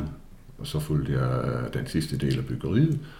Og øh, sammen med projektlederen, så lavede vi så alle prøvesalæserne, da den blev afleveret. Ja. Og, øh, og så blev jeg den første operative chef for Niels Juhl i 80. Så den havde jeg så, den havde jeg så fra 80 til 82. Var det så et helt nyt koncept for den danske flåde med den? Ja, det var det. Til at kon- lave nye... Konceptet var jo, konceptet var, at vi havde haft de gamle italienske korvetter, som, øh, som kunne meget, og som, øh, ikke kun alt, hvad de skulle, og som var nedslidte, og som trængte til at blive fornyet. Så man fik et, øh, vi havde fire af den der Flora-klasse, hvad hedder den? Diana-klassen hed den. Øh, og de skulle erstattes. Så lykkedes det faktisk, øh, det lykkedes at få, øh, at få bevilget penge til at bygge tre nye korvetter. Ja. Og det var, det var en meget voldsom øh, politisk debat omkring øh, det der, for det, på det tidspunkt, der var fregatter allerede begyndt at, at, at blive øh, noget ondt og alt for aggressivt. Øh, det, var, det, var, det var lidt for meget stormagt i at have fregatter. Og så blev man enige om, og på et tidspunkt så sagde øh, den øh, derværende chef for Søværnet, han sagde, at øh, med de våbensystemer og den tekniske udvikling, der er sket siden sidst, så kan vi stort set lave en, øh, et skib, som er halvt så stor som en fregat, som har samme våbenvægt og som har den halve besætning. Det var konceptet. Ja. Og det betød, at, øh, det betød, at den, den øh, accepterede politikerne. Og så øh, blev det så også, øh, der var projektet stort set færdigt, altså skitseprojektet var færdigt, så man fik en bevilling til at bygge de tre korvetter. Men de måtte kun være halvt så store, det vil sige 1320 tons. De måtte kun have halv besætning, det vil sige 53, äh, 93 mand. Og så skulle de faktisk have øh, de samme våbensystemer. Og det lykkedes øh, faktisk at få et skib ud af det. Men øh, byggeprocessen var meget, meget, meget spændende, fordi øh, vægten var et kæmpe problem. Ja, fordi våben skulle ombord. Våben skulle ombord også, og du øh, havde fine beregninger på, hvor meget, det, hvor meget der kunne være. Øh, alt, der blev boret ombord i skibet, blev vejet, og alt det blev, øh, resterne af installationerne blev kabel og alt muligt andet, som gik tilbage igen, det blev vejet tilbage igen, så man havde fuldstændigt styr på vægten hele tiden. Og det viste sig, at vi kunne ikke holde den på 1320 tons, den kom op på 1340. Øh, men øh, så, fik, så måtte vi simpelthen skære ned, og det betød så, at man man måtte fjerne nogle puller, og man måtte lave nogle ting i lette materialer, som øh, absolut øh, var kompromitterende for et rigtig godt, effektivt skiv. Ja. Men vi endte, øh, jeg tror vi endte på, på, på 1330 tons eller sådan noget. Og så er den så senere, at de jo vokset op til at blive øh, utrolig meget tungere, men, øh, men det er så en anden historie. Men det lykkedes, og vi fik en ny besætning på, og det lykkedes også at få... Det var ret spændende, som vi lå i Aalborg og fik, den, øh, fik dem øh, afleveret i... Startede i januar med prøvesalagsbesætningen i januar 79. Og så havde vi et år med besætningen, hvor vi øh, lavede de der prøvesaladser og lavede en hel masse øh, indledende saladser med, med skibene. Og så øh, i 80, der hejste vi så kommando, og så indgik vi i flodens ja. Og så havde jeg tre, to år som chef, øh, som operativ chef for Niels Juhl. Ja. Spændende år med et helt nyt skib. Og... Spændende, helt ja. nyt skib, og den, vi var også nødt til at organisere det på en helt anden ja. måde, end man gjorde i fregatterne. Vi gik to tørn for eksempel, havde 24 timer, eller 12 timers vagt i døgnet, og sådan noget. Alle ombord. Så jeg øh, brugte min torpedobådserfaring, kan man sige, og sige, her har vi vi har, vi har to, vi har to torpedobådsbesætninger ombord i det samme skib, ja. og et sted at sove og en kabys, det giver os mad.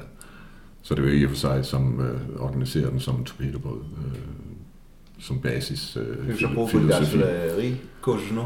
Der fik jeg så også brug for både mit artilleri og på mine missilkurser, og hvad jeg ellers havde fået der, fordi at nu fik vi, øh, jeg fik jo en stor kanon, jeg fik en, ja, stor kanon, jeg fik en, en, en 76 mm kanon, ikke? Og så havde vi harpunmissil og isballer. Ikke? Så det var, det var, det var, den kunne i realiteten øh, aflevere samme øh, kilo øh, granater ude i målet, ja. På samme retning som Peter Skram-klassen kunne med sin, øh, med sin øh, 3 tommer kanon. Ja. Det bliver jeg nødt til at spørge, det er ikke dig, der skød sommerhus, ikke? Nej, det var ikke mig, der skød sommerhus. Nej, det var det ikke. Det var det ikke. det var det ikke. Ja. Altså, jeg havde to dejlige år der. Ja. Og øh, min gamle ven Jes Thomsen, som jeg nævnte før, han, øh, han skulle være chef for Alfred Fischer nummer to. Og øh, da, da den var klar til, at han kunne have kommando, så blev han selvfølgelig divisionschef. Nej, selvom jeg havde selvom jeg to år sejlet. To år sejlet, ja. ikke? Men, øh, men sådan er det. Og det har, jeg, det har jeg nu tilgivet ham. Vi er stadigvæk de bedste venner, ja. og har været det altid. Øh, jeg ser ham jo stadigvæk.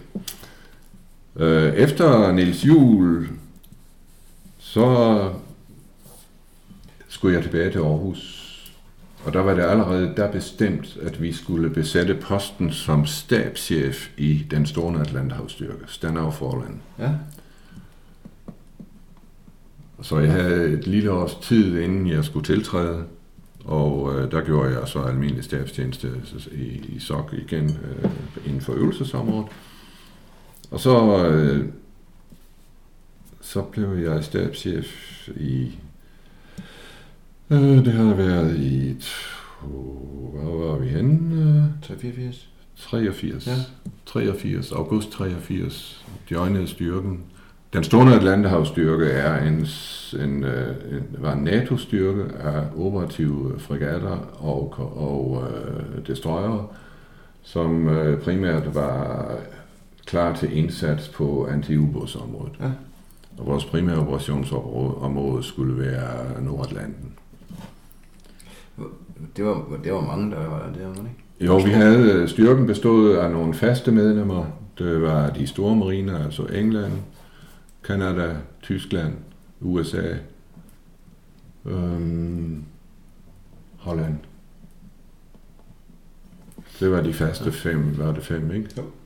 Og så havde vi øh, så havde vi så så deltog Danmark, Norge, Holland, øh, Danmark, øh, Belgien, Danmark, Norge, Belgien, Portugal på det tidspunkt med en fregat øh, en 3-4 måneder om året. Ja.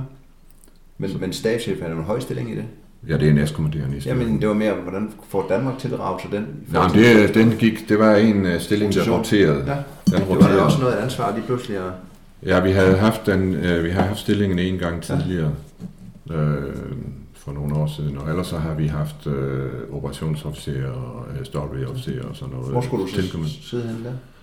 Der skulle vi så sejle med flagskibet, som uh, vi havde en amerikansk chef, uh, uh, Commodore Strider, som øh, sejlede i en amerikansk destroyer, der hed Dewey.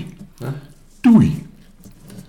Som var en øh, missil-destroyer. Øh, ja øh, det står jeg i og for sig, og som er anti og sådan nogle sager. Stort skiv. Så der havde vi en international stab, øh, hvor vi var, øh, ja, vi var fem, seks stabsofficerer fra, som er officerer fra de forskellige øh, lande som også roterede.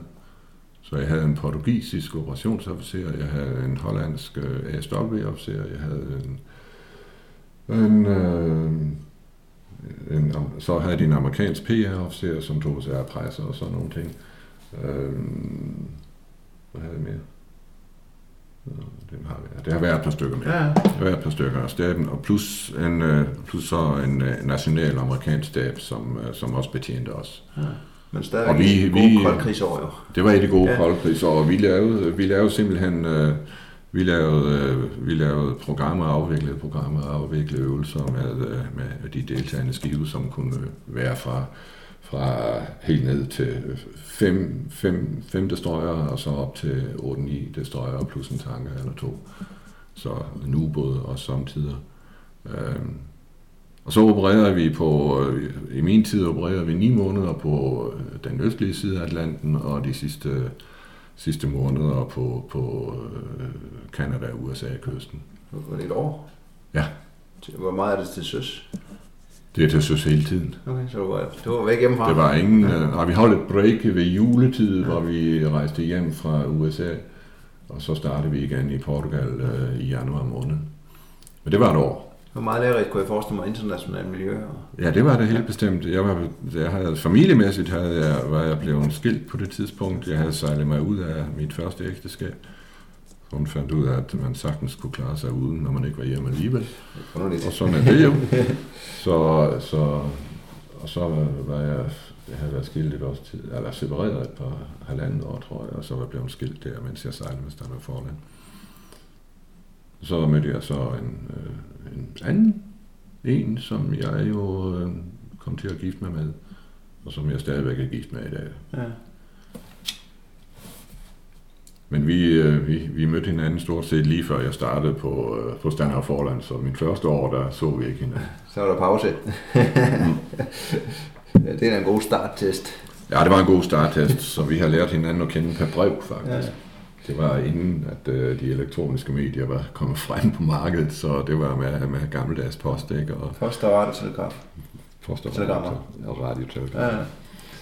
Men, øh, men det, var, det var et meget spændende år også, fordi at vi kom, øh, vi besøgte stort set samtlige medlemslande i, øh, i, i løbet af det år. Og, og, og havde øvelser med øh, alle mulige øh, nationale og, og internationale styrker.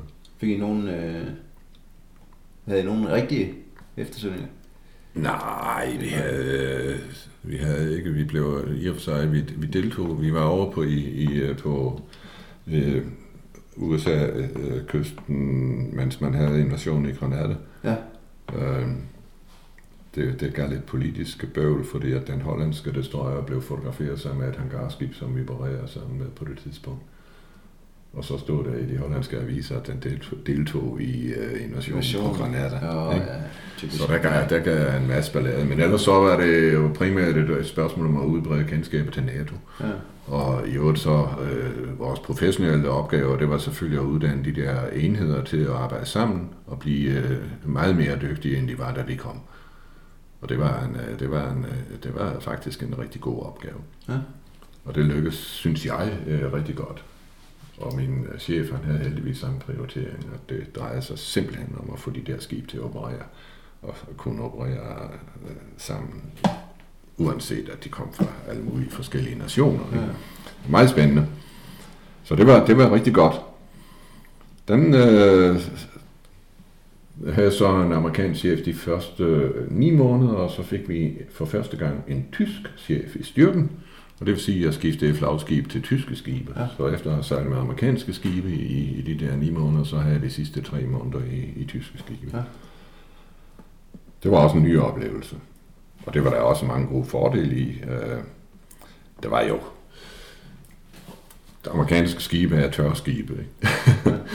øh, og det er...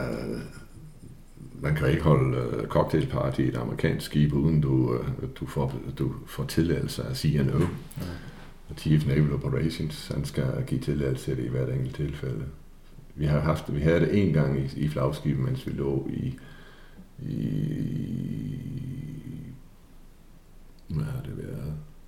Antwerpen, tror jeg hvor vi havde militærkomiteen ombord. Der, der havde han søgt, der havde vores øh, chef søgt om, at, og at vi måtte holde cocktailparty ombord.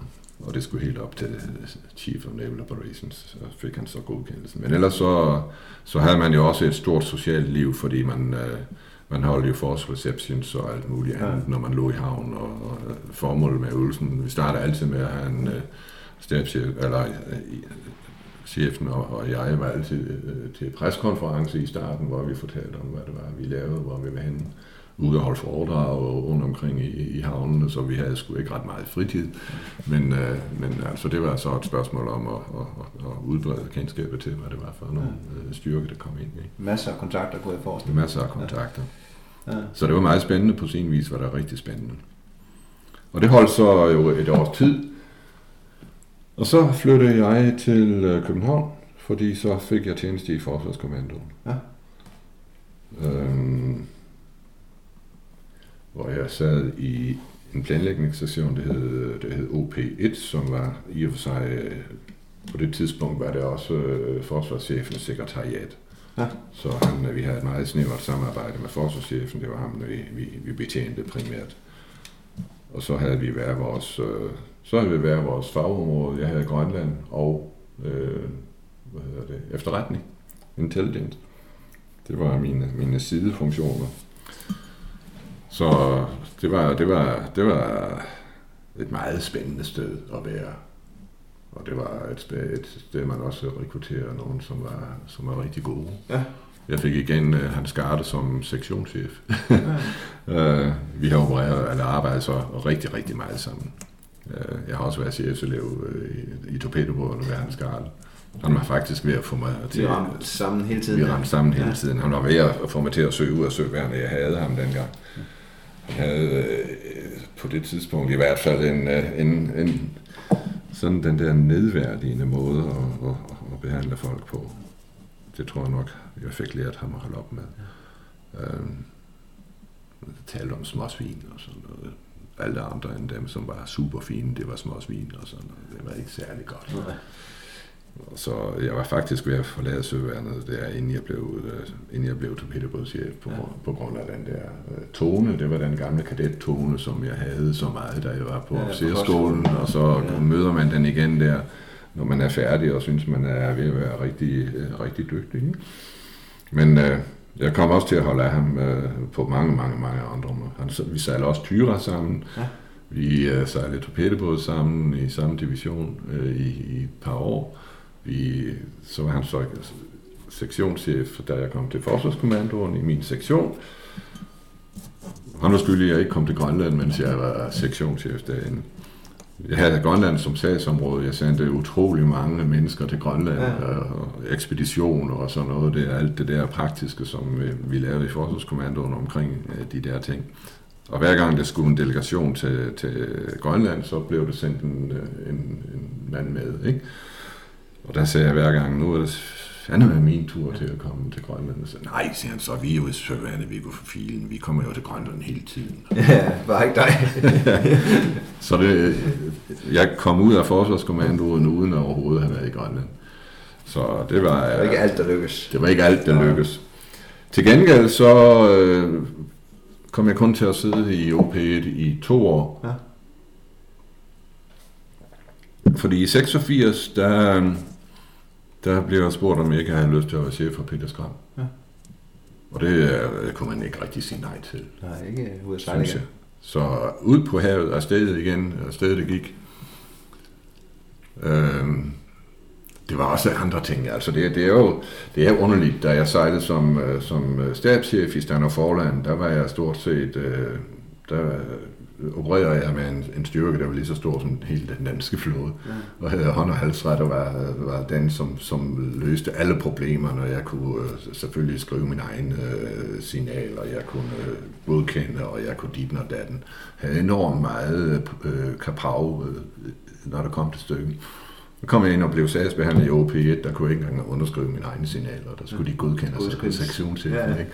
Det var fuldstændig. Men det vender man sig til, det der med, at man, øh, man, man har et stort ansvar og store myndigheder, og så kommer man pludselig ned og bliver et lille nul igen. Og ja. det er meget sundt. På sin vis tror jeg, det er meget sundt. Men er meget sjov på sin vis også. Men jeg var rigtig glad for at komme ud og, og blive chef for Peter Skram. Jeg fik også at vide, at jeg var den sidste chef for Peter Skram, fordi at øh, de skulle lægges op. Peter Skram og Half Tolle skulle lægges op i 88, så jeg kunne maks få dem i to år. Og det, det gjorde jeg så. Jeg gjorde fregatterne færdige.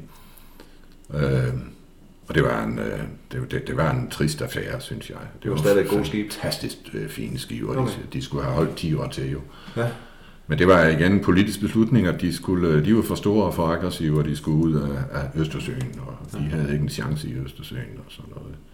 Så, så de røg i 88, efter at jeg havde haft dem i to år. Og øh, der var jeg så divisionschef for, for begge fregatter. Det var, den anden var nøgle uddannet, eller nøgle bemandet, men øh, deltog i øvelser med mobiliserings øh, ting og sager. Ikke? Ja.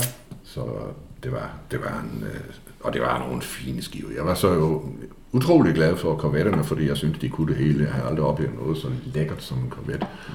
Men jeg må indrømme, når jeg kommer på en fregat, der måtte jeg sige, at det her er altså, den kunne bare, den kunne aldrig brække ned. Du havde altid, du havde altid dobbelt system og dobbelt backup.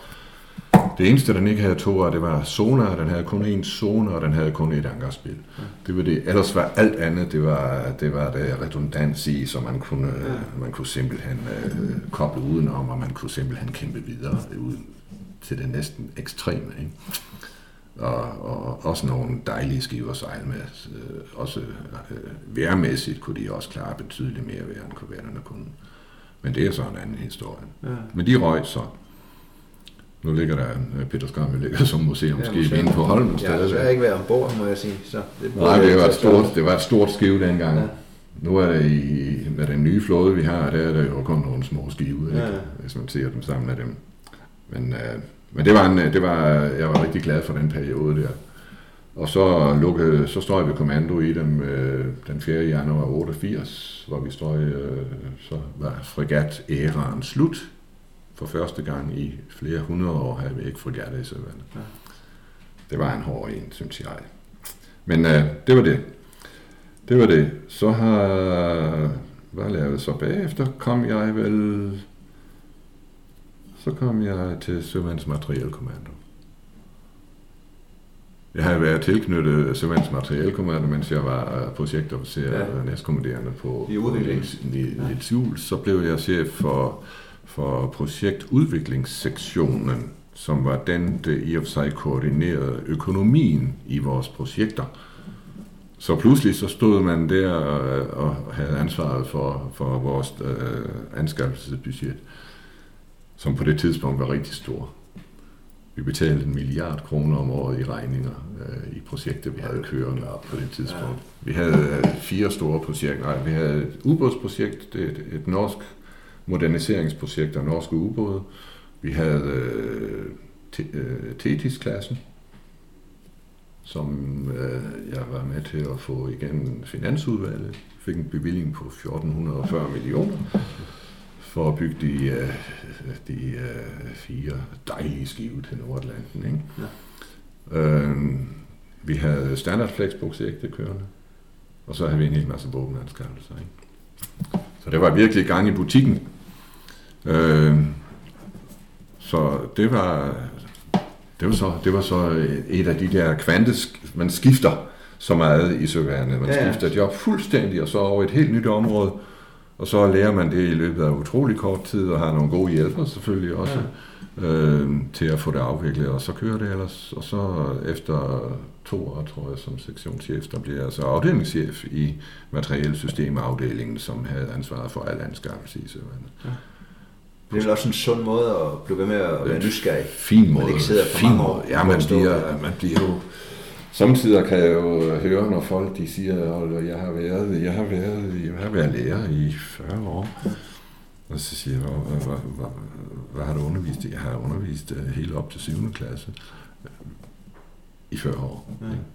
Og der tænker jeg så tilbage på, hold vi skifter bare job hver fjerde år, ja. og vi så bliver kastet fra det ene til det andet, og fuldstændig, mange gange fuldstændig øh, ud efter en helt ny tangent, og, og det er skidespændende. Ja. Og det gør også, at man, øh, man holder kalden flydende. Ja, man bliver ved med at være frisk. Og bliver ved med at være frisk, ikke? Ja. Og så var det rigtig, rigtig dejligt at være i en projektudviklingsafdeling og få introduceret nye ting, og efter at man havde været med til at slagte nogle fregatter, ja. så var det virkelig, var det opbygning. Så virkelig opbygning, og man kom med de der nye idéer, og man fik gennemført de nye idéer i de nye skibe og sådan noget. Det var virkelig, virkelig spændende. Men ikke nogen fregatter? Men ikke nogen fregatter, nej, de kom, de kom så først noget senere. Ja, ja. De kom først noget senere. Og så sidder jeg der i, øh, ja, så sidder jeg der i øh, nogle år, indtil 93. Ja. 93, der, der bliver jeg så udnævnt til kommandør. Øh, og så bliver jeg chef, igen en operativt chefjob i for Sundheds Marinedistrikt, ja. som havde hovedkvarter nede på Stævns og øh, havde sat vi nede i, i undergrunden under, i, i øvelser og i de varme situationer, ja. hvor vi havde vores operationsjob nede i undergrunden, og havde fortet operativt faktisk øh, hele min, min periode også. Ja. Ikke? Så det var, det var en øh, meget, meget dejlig, den, den, det var en god tid også. Ja. Der kunne jeg rigtig godt lide at være. Men det var også en omstilling. Nu var, nu var koldkrigen jo den var, afviklet. Den var under afvikling. Ja. Den var, det var helt imponerende. Det første, faktisk en af de første øh, besøg, jeg havde dernede, det var en polsk delegation med den polske forsvarschef i spidsen. Ja. Og polakkerne var jo dem, der skulle, øh, der skulle lave invasionen på vores kyster. Ja. Det, var det, det var vi jo alle sammen klar over, og det vidste vi jo alt om i realiteten. Og det var rigtig, rigtig spændende at komme ind og, have, og, og, så, og vise ham for det. Der var Hans Garde, han var stab, han var ikke forsvarschef, han var, han var stabschef, stabschef i, ja. i forsvarsstaben. Kom dernede som admiral med den der polske øh, forsvarschef og et par af hans øh, stabsofficerer. Og vi gik rundt dernede i øh, hilste, jeg hilste på dem. Det var nogle, øh, jeg kendte dem jo sådan nogenlunde af udseende, i hvert fald forsvarschefen. Øh, jeg har aldrig mødt dem, men øh, det var rigtig spændende at vise dem rundt dernede, og de var ret imponerede af, at, at øh, de troede ikke, at Fordus stadigvæk var operativt, men det, men det var det jo. Og jeg gik og snakkede med, med en af hans øh, folk der, en øh, uh, herreofficer, tror jeg, dem har været. Jeg kendte ikke de... Uh, og han sagde, han sagde, han gik og, og snakkede lidt, og han sagde, nå, sagde han så, hvordan, øh, hvordan går det, siger han så. Jeg siger, det går da rigtig fint. Så du bor, bor du i Nyboder stadigvæk? Ja. Ja, det gør jeg da. Jeg bor der stadigvæk i min bor. Nå, det er fint. Og din kone, hun er, er hun også stadigvæk i Søvandet? Jeg siger, det er hun da. Og, siger, og drengene, siger han så, det er hvor store er de nu? Ja, nu er de jo, nu er de jo 10 øh, og 12. Ja, siger, det er jo spændende, siger han så. Og siger, det er da utroligt så meget, du har sat dig ind i at, at møde mig. Og siger, nej, det er jo nok ikke så meget derfor. Men, øh, men øh, det var, jo, det var jo mit job tidligere, var det jo mit job at sørge for, at, øh, at du ikke rigtig kom på arbejde, når vi skulle bruge jer. Ja. Ikke? Det var fuldstændig min nakkehårene rejse sig, du. det var min bødel, du. Ja, ja. Ikke? Jeg siger, nå, det lyder ikke specielt interessant for mig. Jeg synes, det er lidt, det er lidt, egentlig lidt forkert at fortælle mig det, fordi jeg synes ikke, du er specielt øh, venlig. Og så snakker jeg ikke mere med ham.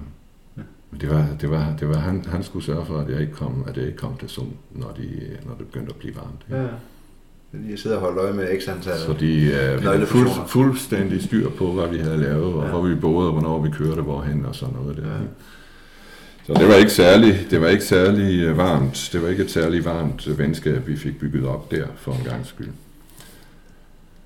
Men så skete det så noget i, i 93, fordi så bliver jeg ringet op på min... Jeg var i sommerhus, kan jeg huske. Øhm, og så har jeg en telefon biber, så jeg kunne... Oh, jeg kunne komme til en telefon. Cykle op til, til den nærmeste telefonboks.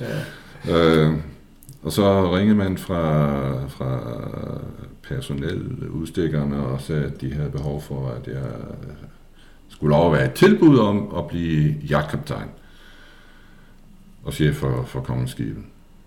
Og det sagde jeg, det er slet ikke det. Jeg var rigtig, rigtig glad for at være på Sum. Jamen, det, det er i og sig øh, ikke så meget det, det drejer sig om. Selv. Og så øh, gik jeg hjem og snakkede med Anne Mette om det, og hun havde, hun havde faktisk, hun sejlede med Dannebro i 81, 82 eller sådan noget. Ja. Og vi snakkede om, hvad, hvad, hvad vi skulle. Jeg fik også et alternativ som medførte, at jeg skulle gøre tjeneste i Jylland. Ja, så det gælder om at sætte et godt alternativ op til det, man var. ja. Og derfor var det slet ikke så svært at vælge. Hun sagde, at det kan, det kan, blive, rigtig, det kan blive rigtig godt. Ja. Og så, så sagde jeg, at det ville jeg selvfølgelig rigtig, rigtig gerne være. Ikke? Men trak det ikke lidt også? Er det ikke meget sejlende? Jo, det var jo et sejlende job for ja. filen. Ikke? Det var fire år igen øh, som skibschef. Ikke? Ja. Så det trak jo voldsomt. Og, øh, og, og det viste sig jo så også at skulle blive øh, en øh, fantastisk periode. Ja. Det var en fantastisk periode i mit liv. Det et godt skib også. Et dejligt skib. Ja. En, øh, vi havde så værnepligtig besætning, nye, nye svende hvert år, ja. og havde en, øh, en, en, en god stab af, af sergeanter, som, som bare kontinuiteten, ikke for de officererne, og, og, og øh, og de værnepligtige forsvandt sådan rimelig hurtigt. De havde kun, de værnepligtige havde selvfølgelig kun et år, ja. og, øh, og officererne som sådan, de var, hvis de var heldige, havde de to eller tre år. Ikke? Men sergeanter, sergeanterne var det i mange. Og kun jagtkaptajnen, der egentlig havde de fire år? Og jagtkaptajnen havde så, øh, det er altid det sidste job, ja. man har. Og det hænger sammen med, øh, ja, det hænger sammen med kommissoriet og ideen bag jagtkaptajnen den blev, øh, stillingen blev indstiftet i 1739, ja, 33, 1733, hvor den daværende konge, han var en enigvældig konge, han, øh, han øh, havde fundet ud af, at de meldinger, han fik fra Holmens chef om flådens tilstand, ikke nødvendigvis altid var helt rene. De var pyntede. Ja. Ikke? Og derfor besluttede han, at han ville fandme have en, uh, han ville have en service, i sit, ved sit hof, som han kunne stole på, og som uh, kunne fortælle ham de rigtige ting om, hvad der foregik i søvandet. Til gengæld var det det sidste job, han havde.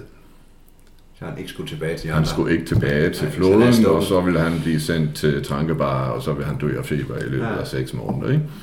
Så, så det, det, det er stadigvæk det sidste job, man har. Øhm, og, øh, og det er det i og for sig meget god øh, mening. Det giver, giver god mening tilstræber man så, at det er et x antal? Altså, ja, er gerne, gerne, i hvert fald ikke mindre end tre år. Nej, og, og øh, også noget med ikke mere end et eller andet. Også nej, nej. Det, det er ikke rigtig nogen øvre grænse, men det er jo, øh, for det første, altså, det er jo heller ikke så svært at finde dem. For det, for det første skal det være en kommandør. Ja. Han skal have sejlende tjeneste bag sig, han skal være et nogenlunde øh, angenæmt menneske, og øh, han skal stort set ligge omkring 4-55 år, ja. 56 måske.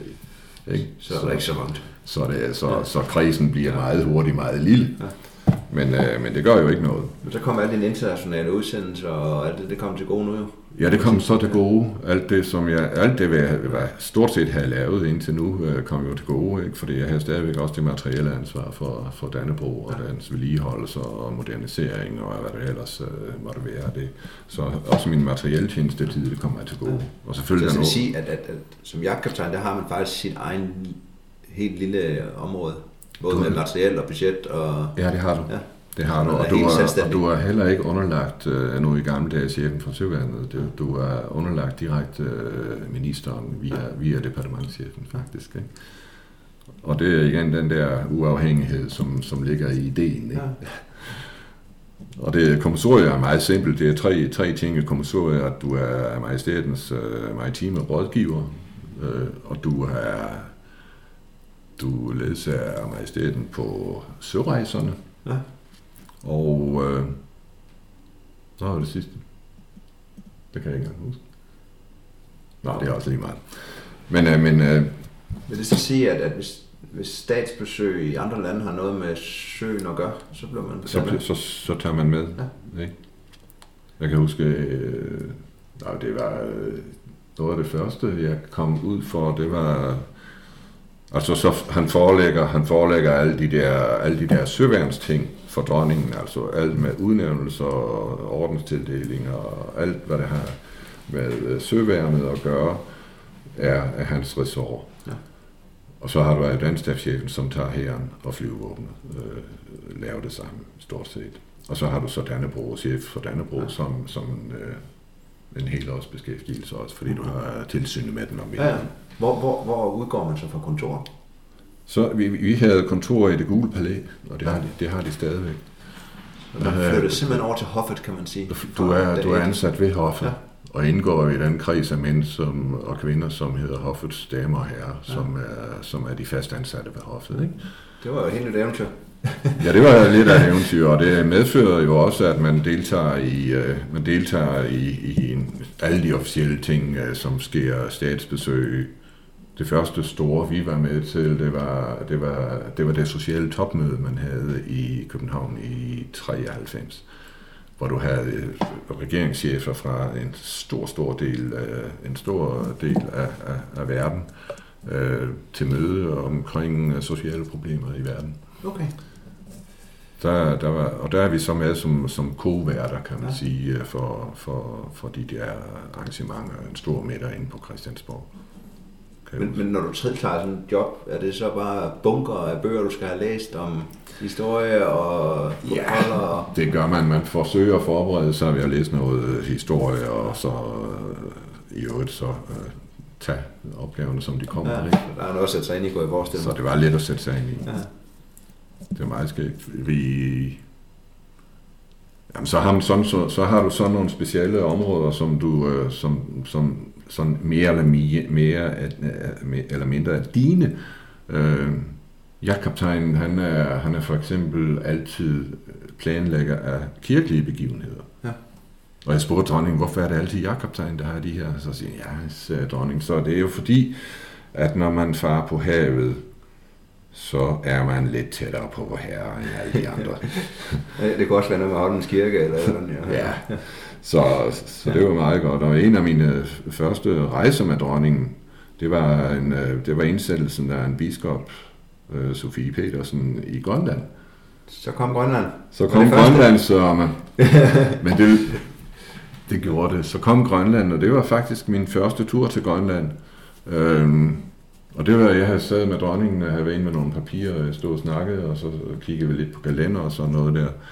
Øh, og så sagde han lidt i hvad, jeg har et lille problem, fordi jeg skal op og indsætte en ny biskop i Godthåb, som det hed dengang. Det er vel også nu, måske. Men så siger jeg, og, og man siger, men det er jo ikke, det er jo ikke mig, det er jo, det er jo øh, kabinetssekretæren, som, som plejer at have det der område. Ja, det ved jeg da godt, siger hun. Men øh, det er således, at øh, Rigsombudsmanden, som jeg plejer at bo hos, når vi er i Grønland, han er, han er, han er, han er håndværker, han kan ikke tage mig. Og jeg vil så nøde bo på et, øh, på et hotel. Og så lyste jeg jo op med et stort smil, jamen, deres majestæt, vi kan da tage et skiv til Nuuk, og så kan de da bo der ombord. Og så siger han, jamen, det var da et fantastisk godt forslag. det er hun ud. det var det, det hele drejede sig om. Og så siger han, men så skal de jo med. Mm. Og siger men det, det, det, det, jo, siger han så, fordi så har det jo karakteren sørejse. Og det er jo fuldstændig korrekt, ja. ikke? hvad, skive var det så, der blev... Det var, jeg tror, det var, det var Hvidbjørn. Og det var ikke uh, kongeskibet, der fik... Nej, det var et af vores inspektionsskibe, som hun jo kender og er rigtig godt at være ombord i mange gange. Ja. Det var meget sjovt. Så vi fløj til, vi fløj til Nuuk, og så fik vi indsat Sofie, som jo stadigvæk er biskop i øvrigt. Hun holder nu. Ja er sådan rent nysgerrighedsmæssigt med det der. Som jagtkaptajn er du jo chef på broen, når du står på kongen. Ja. Hvad, hvad når du går ombord på et andet skib? Overtager du broen? Nej, det gør jeg ikke. Nej, Nej. Der, der bliver den kaptajn... Nej, ja. Nej det, det gør jeg ikke. Dronningen overtager, hvis hun er med. Ja. Hvis hun kommer over i, øh, over i en fregat i dag, øh, eller hvilket som helst andet skib, så overtager hun automatisk, og man, så skifter man til dronningsstjerner. Eller dronningsstjerner. Ja. Ja. Mine kommandostander, det er jo, det er jo en vimpel. Ja. Og øh, den bliver skiftet, når dronningen går ombord. Så er det hende, det er chefen. Indiskutabelt. Ja. Hvis prinsen kommer ombord, eller nu øh, prins Gamal, som han hedder nu til deres, eller, han, øh, han skifter ikke kommandotegn. Han har ingen kommandomyndighed overhovedet. Han er, han er passager. Ja. Men dronningen er den, man øh, melder til. Det er dronningen, man melder, at nu er prøvemåltidet godkendt, og hun tillader, at besætningen skaffer, og ja. tillader, at flaget øh, nedhales og sådan nogle ting. Ja. Så der, det, det er dronningen, det, det er klart en del af sagen. Så hun aflaster chefen rigtig meget. ja. Det er fantastisk. Det gav nogle uh, helt andre.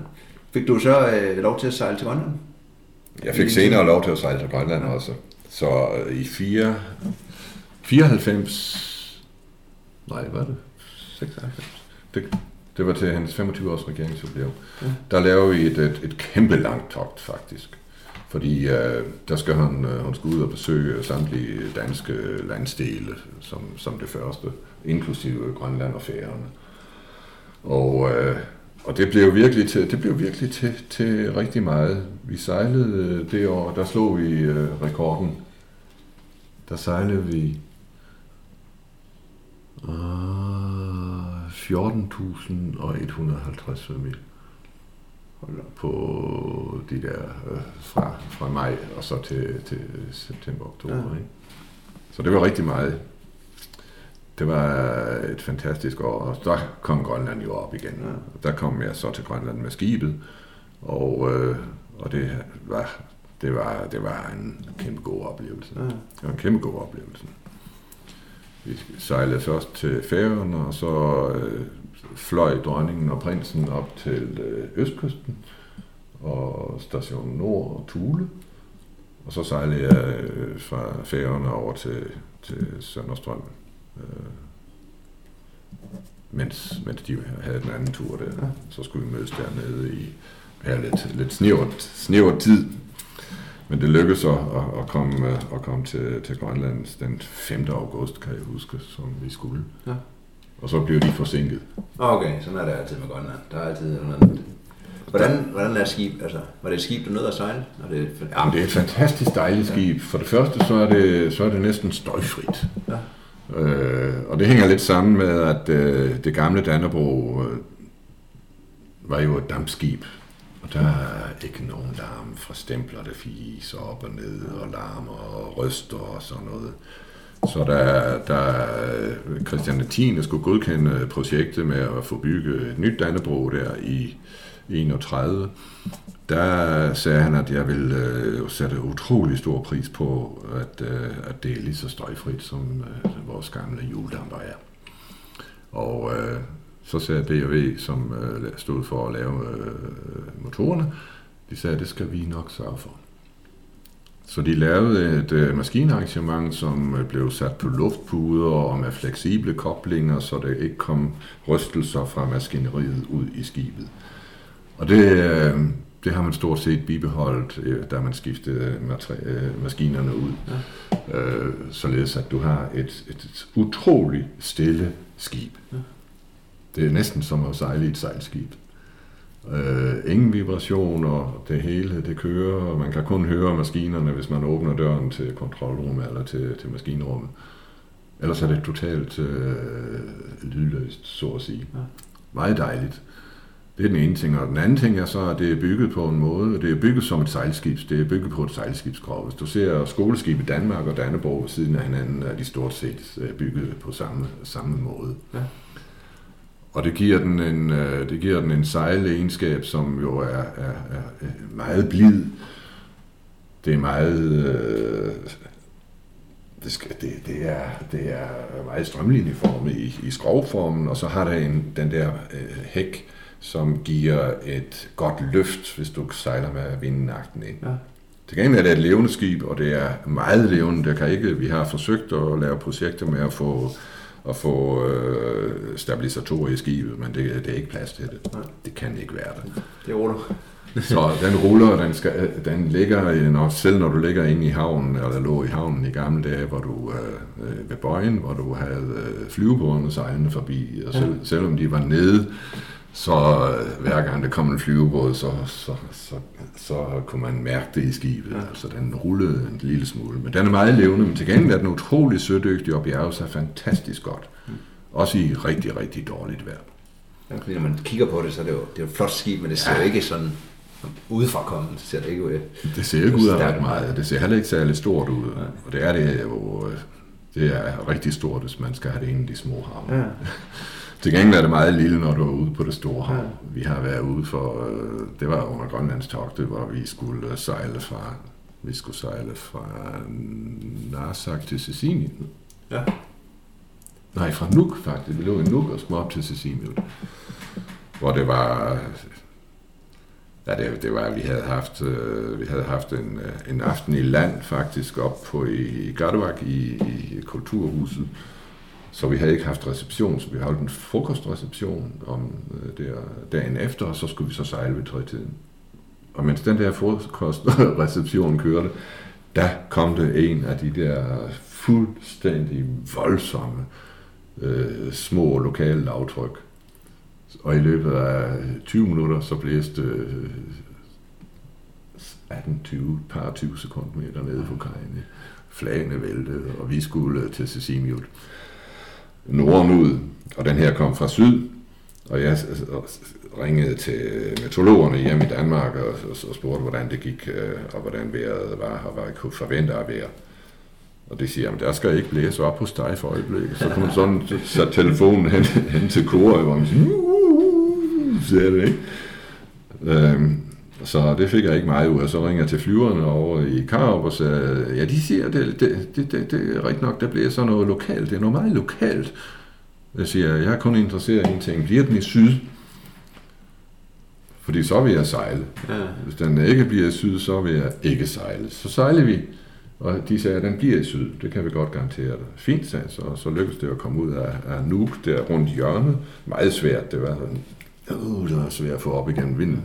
Men øh, vi tumlede afsted, og så gik vi ellers øh, ud gennem fjorden, og så hen på aftenen, der var vi så ude i, ude i Davistræd. Og der kan jeg love for, at der var kommet lidt sø på. Så på et tidspunkt, det var hen ved tiden om aftenen. Vi havde spist, vi sidder normalt, når det er dårligt vejr, så spiser vi øh, nede i, nede i, øh, i i entréen, har jeg nær sagt, trappe, trappeområdet der, hvor vi har et, et lille fjernsyn og så. Ja. Så kan man sidde på gulvet og spise. Og så havde vi en, øh, så havde vi, jeg kan, vi kunne køre den. Dronningen var ikke med, fordi hun var, hun var rejst hjem faktisk. Hun fik dårlig knæ. Nå, ja, det kan. Så vi havde prinsen, og så havde vi Joachim og Alexander med for første gang. Uh, Alexander var i Grønland. Og uh, vi, vi havde sådan en backgammon-turnering kørende, og så var det nogle gæster, eller rigsombudsmanden, og så et par stykker andre. Så de, øh, de, de, vi sad og fik noget mad, og så, lavede, så sad, lå vi og spillede backgammon. Det kunne man gøre ned på gulvet. Det var skidesmart.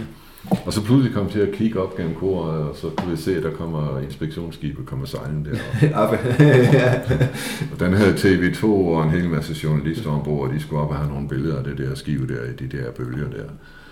Og det var nogle fantastiske billeder, der kom nogle fantastiske billeder ud af det. øh, som så blev sendt hjem, og øh, da vi så kom til Sisimiut, så fik jeg, jeg ringede normalt hjem, når jeg kom inden for, inden for mobilrækning, og, og ringede så, og så var det min søn Martin, det tog telefonen, han var vel, han er været 12 på det tidspunkt, eller der omkring. Og siger, hold kæft, siger han, var jeg glad for, at du ringer. Så siger jeg, hvorfor er du det? Jeg er også glad for at snakke med dig. Nå, det er slet ikke det, siger han så. Ja, du, I har været ude i stormvejr. Jeg så i fjernsynet i går aftes, der så jeg, at I var ude i nogle kæmpe store bølger. Og øh, det sidste, jeg så af Dannebro, det var, at den gik ned i sådan en bølgedal, som man kun kunne se i toppen af maskerne. Og så klippede de sgu, sagde han. det var svært, det var. det var, det var stort. Ja, det er det. Kæmpe, når det, når det andet skib kan ligge helt op over. Ja, ja. Men, men så, de år der, så gav det jo en masse andre, øh, men det, det må jo være helt anderledes at skulle lige pludselig gå på sådan nogle ja. diplomatiske stier. Og... Ja, det er nu ikke så forskelligt, fordi altså man har, som, som skibschef er du jo, når du ligger i udenlandske havne, er du repræsentant for kongeriget. Ja. Og du er vant til det der med, at, øh, at du går op og melder dig hos borgmesteren, og du melder dig hos de øverste myndigheder, når du er i en udenlandsk havn ja. og sådan noget der. Så det, det ligger ikke så langt væk. Nej. Og det er jo, øh, når der kommer til stykket, jo kun et spørgsmål om at opføre sig ganske normalt. Altså. Ja, ja, ja. ja og helst ikke, helst ikke unormalt, ja. fordi så bliver det noget forkert noget. Men så som kirkelig handling, så stod du også for nogle af brylluperne? Eller var med til det? Ja, det gjorde jeg. Jeg stod for, jeg havde ansvaret for brylluppet oppe i Frederiksborg Slotskirke, da Joachim Alexander blev gift. Ja, øhm, ja. Det var, det, var, det var en meget spændende planlægningsopgave, fordi vi er jo ikke på det tidspunkt, nu er hoffet blevet en smule større, tror jeg nok, jeg er ikke helt sikker, men øh, det er ikke ret mange til at tage fra. Ja. Og øh, jeg, havde, jeg, havde, jeg fik opgaven, dronningen sagde, nu, øh, nu, nu, øh, nu, nu skal vi have det bryllup, siger hun så. Og jeg, vil, øh, jeg, vil, jeg, jeg, jeg har besluttet, at det skal være oppe i Frederiksborg Slotskirke. Fordi det kan jo være, at kronprinsen vil giftes i Holmens Kirke, og så skal det ikke være, så skal Joachim ikke tage det fra ham. Og så øh, siger han, at øh, og jeg synes, jeg har fordelt alle rollerne, og jeg synes, at de skal tage det med af, af brylluppet. Det bliver deres opgave, siger hun. Jamen siger er det det hele så? Ja, ja, det hele så. det, er, det er alt. Det er hele planlægningen, det er hele øh, arrangementet, det er gæsterne, det er pressen, det er alt, hvad der overhovedet er hørt til. Totalt projekt. Værsgo, bare kom i gang. Og så går man i gang med det, og så min næstkommanderende Harald Jonsen, fra Dannerbo, han, han er, var tidligere uddannet og havde været med til sådan nogle planlægningsting, og så vi lavede sådan et lille planlægningsteam med ham, og så havde jeg en øh, værnepligt i øh, jagthund, øh, som var øh, jagtkaptajnens øh, ordinans i okay. realiteten. Som værnepligtig? Som værnepligtig. Ja. Han er jo nu blevet til en konstabel, ja. så nu har man ham eller hende i, i flere år. Ja.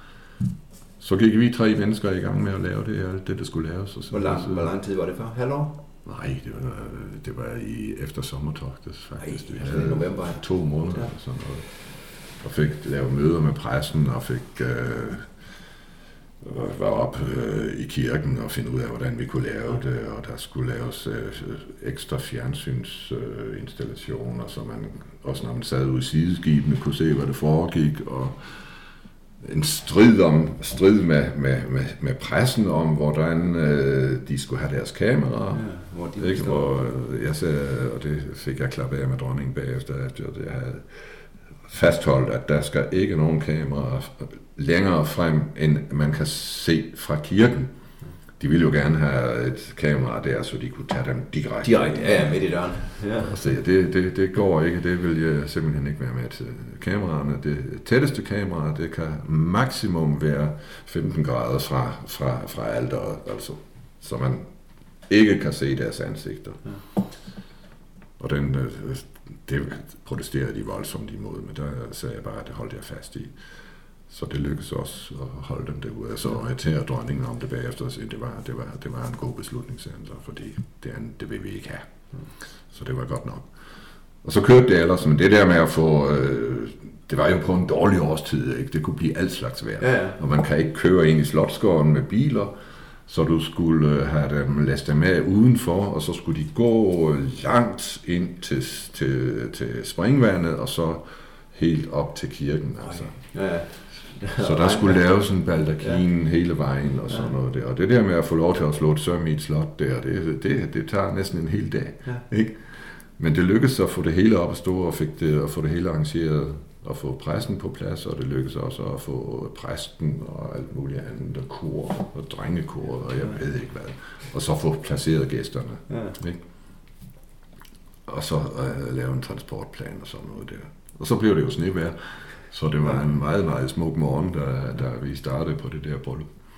Jeg kan ikke huske ret meget fra det. Så. Nej, det kan jeg. Jeg kan huske, at vi havde, en, vi havde selvfølgelig generalprøver og sådan noget der. Og den sidste generalprøve, der, der, den kørte fuldstændig som den skulle, og da vi var færdige, så sagde Frederik, så kom kronprinsen op, og så sagde han, Viggo, jeg har noget, jeg vil bede dig om. Jeg siger, hvad er det? Så jeg er klar til hvad som helst, det kan du jo se. Jeg siger så, ja, ja, jeg har lige set den der øh, tre bryllupper og en begravelse. Og jeg er simpelthen så bange for, at jeg gemmer ringene. han var, han var, han var forlover, ikke? Ja. Og så sagde han, kan du ikke, vil, du ikke, vil du ikke godt opbevare dem og tage det med i morgen? Så jo, jo, det vil jeg gerne. Så, så fik jeg ringene med hjem. Og jeg tænkte, hold kæft, hvis jeg nu glemmer de ringe. så jeg sagde, der var, så de, ja, eller de bliver stjålet, ikke? Så de, de lå der og var klar til at blive taget med, og jeg sagde til min kone i morgen, inden jeg går, så skal du sige, husk ringene, husk ringene, husk ringene, husk ringene. så det lykkedes. Ja. Det lykkedes også. Men det var en sjov, anderledes opgave. Ja, det var en helt anderledes opgave, og det var, jeg, jeg, jeg blev egentlig utrolig glad for det, og jeg er stadigvæk temmelig, jeg er temmelig glad for min dronning. Ja. Øhm, og vi har, vi har man, man har rigtig mange timer sammen. Jo. Ja, ja, helt klart også, når du sejler fordi, med øh, fordi vi spiser sammen, og vi øh, snakker sammen, og vi øh, deltager i alle arrangementer sammen, og sådan noget der. Ikke? Så det var, det var, det var, det var en meget dejlig, dejlig oplevelse. Ja. Og så mødte man jo også en masse spændende mennesker, øh, alle mulige, øh, høj og lav, vil jeg sige. Det er meget skægt spiste, vi havde kejseren af Japan og hans kone med ude at sejle. Spiste frokost med dem ombord. Ja. Også fordi et skib, det, det giver bare en anden stemning. Ja, det gør altså, det. Der, der det er man det. tæt, og man, man kan ikke tage samme hensyn, og, og det er ligesom... Ja, ja og så har, du, så har du som skibschef, så har du sådan en, øh, du har, du har en, øh, du har en stærk status. Ja. Ikke? Skibschefen, han er, han er, jeg kan huske den japanske kejser, i han holdt så, eller også var det til vores egen gallermiddag i forbindelse med statsbesøget, hvor vi havde været ude at sejle. Så da jeg kommer ind sammen med min kone og præsenterer min kone, så ah, der har vi jo min skibschef, siger han så, ikke? Ja. Meget venlige mennesker begge to. Og så slutter du karrieren der? Ja, så lukker det ned der, og så, øh, så bliver jeg pensioneret som, som øh, 60 år ja. med jeg skulle have været pensioneret med udgangen af august måned, fordi jeg fylder øh, 60, jeg fyldte 60 i august øh, 99. Men øh, det sagde dronningen, det kan ikke nytte noget, vi er nødt til at gøre vores, øh, vi er nødt til at gøre, de skal gøre togte færdige, Jeg kan ikke have de afgår midt i øh, togte. Og jeg vil øh, også synes, at det vil være bedst for dem, at de kan lukke skibet ned og aflevere det ordentligt til øh, både besætning og så øh, sørge for at få deres øh, værnepligtige hjemsendt på en fornuftig måde. Så jeg måtte øh, søge om at få øh, forlængelse. Så jeg blev i princippet pensioneret øh, tre måneder senere. Ja. Og det var jo det var fint og godt. Med 40 år? 40 år. I Men jeg nåede så, ja. det, det er meget pudsigt, fordi man, når man har haft tjeneste som jagtkaptajn, så bliver man kammerherre, når man afgår. Ja. De andre, adjudantstafchefen og cheferne for garderegimenterne, de bliver kammerherre, når de tiltræder.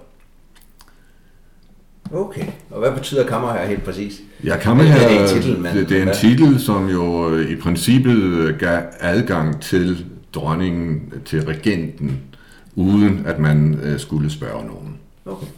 Altså man havde nøglerne til, ja. til, til boudoiret. Øh, hvor og de, nytårskur og alt andet. Det er sådan noget der, ikke? Og til gengæld så, så alle andre, de skal så lige have godkendt, at de kommer. Jeg kan komme trampende, som jeg havde lyst til. Ja. Og det, det har jeg så gjort hele min tilværelse som kaptajn selvfølgelig, fordi ja, det, er jo det, den, det, måde, det er den måde, ja. vi gør det på. Men, øh, men, det, men det er det. Og så ligger der så nogle ceremonielle ting i det, at man, øh, man, øh, man kan indkaldes til tjeneste, og det blev jeg så også igen til et bryllup, der kronprinsen skulle ja. giftes. Det var i 2004? Det var i 4, ja. ja. Og kammerherretitlen, er den livs... Den er livsvarig. Ja. Den er livsvarig. Og så har man tjeneste i forskellige sammenhænge. Min første øh, opgave som pensioneret, det var i og for sig at være med til at arrangere dronning Ingrids begravelse. Okay, det var den anden det var, så, ja. det var så igen den kirkelige handling, ja. der kom ind der, ikke? Og så, og så, øh, så jo, eller hvad hedder det, kronprinsens bryllup. Men, men brylluppet, når du bliver kaldt ind som kammerherre, der, så sidder der jo en ny jagtkaptajn. Jamen, han var ude at sejle på det tidspunkt. Det var i begyndelsen af tog. Det var i uh, maj måned. Så, sådan det var derfor, de blev nødt til at kalde det var derfor, de var nødt til Udover erfaringerne selvfølgelig. Ja. Der er ikke så mange bryllupper i kongehuset. Nej, det er det jo ikke. Nej. Det er det jo ikke. Så derfor så fik jeg... Uh, så fik du hele opgaven igen? Jeg fik hele opgaven igen. Det var Torning, hofchefen, øh, kronprinsens hofchef. Han ringede til mig og sagde, Nå, siger han så, hvad, uh, hvad laver du uh, for øjeblikket? Altså, jeg sidder og venter på, at du skal ringe, siger Jamen, det er også rigtigt. Hvornår kan du komme? Jeg kan være der om... Hvornår er du? Jeg kan være der om, om halv time. Så mødtes jeg så med dem derinde. Der mødte jeg som øh, kronprinsessen første gang med det. Hun var en imponerende pige, du. Ja. Jeg plejer normalt ikke at blive specielt imponeret af sådan nogle unge piger, men hun havde simpelthen en udstråling, som... Øh, jeg ved fandme ikke, hvad der var Ligesom dronning Ingrid. Jeg ved ikke, du har ikke mødt dronning Ingrid, vel? Nej. Ikke. Hun havde en meget speciel måde at være på, ja. som øh, på, samme, på samme tid indgyder en masse respekt, som, øh, og også, øh, også en masse, faktisk en ydmyghed. Du bliver ydmyg ja. at, at være sammen med dem. Sådan en udstråling havde øh, Mary også. Ja. Efter fem minutter, du ved, vi snakker sammen i fem minutter, og vi, er dus med kronprins, så er jeg selvfølgelig også dus med hende. Øh, og vi snakkede bare men hun vidste helt tydeligt, hvorfor jeg var der. Hun vidste helt tydeligt, at hun skulle bruge mig, når hun skulle have nogle ting igen. Ja. Der til brylluppet, nogle af de ting, som hun satte pris på, og sådan nogle ting der. Så det var meget imponerende. Da jeg kom hjem, sagde jeg til, til min kone, jeg sagde, at holder op, jeg har lige mødt øh, kronprinsessen. Hun er simpelthen, nu forstår jeg godt, hvorfor Frederik han tumlede til Australien ja. igen og igen og igen. Så der havde du et par måneder igen til at få et endnu større bryllup. Ja, der havde vi så vi havde lidt mere tid. Ja. Men det var, Torning tog mig mere fra, øh, så jeg var kun delvis alene, vil jeg sige. Han tog virkelig meget fra. Han tog alle møderne, og han tog øh, alle kommunikationen med dronningen og sådan noget. Tidligere, der, på tidligere, tidligere, så trak han, og så laver han en masse af de praktiske ting også. Ikke? Så det blev et udmærket bryllup alligevel. Ja. Mm. Jo. Og så har du så fået, siden du gik på pension og frem til der, har du fået rejst en masse der har jeg fået rejst en masse. Vi, øh, vi, jeg blev meget fascineret af jeg blev meget fascineret af arabisk bygningskunst. Ja. Det, var, det, var, det var faktisk i Spanien på et tidspunkt, hvor vi tumlede rundt øh, en kone og jeg, hvor vi uh, Alhambra øh, og, og så den spanske kultur også. Ja.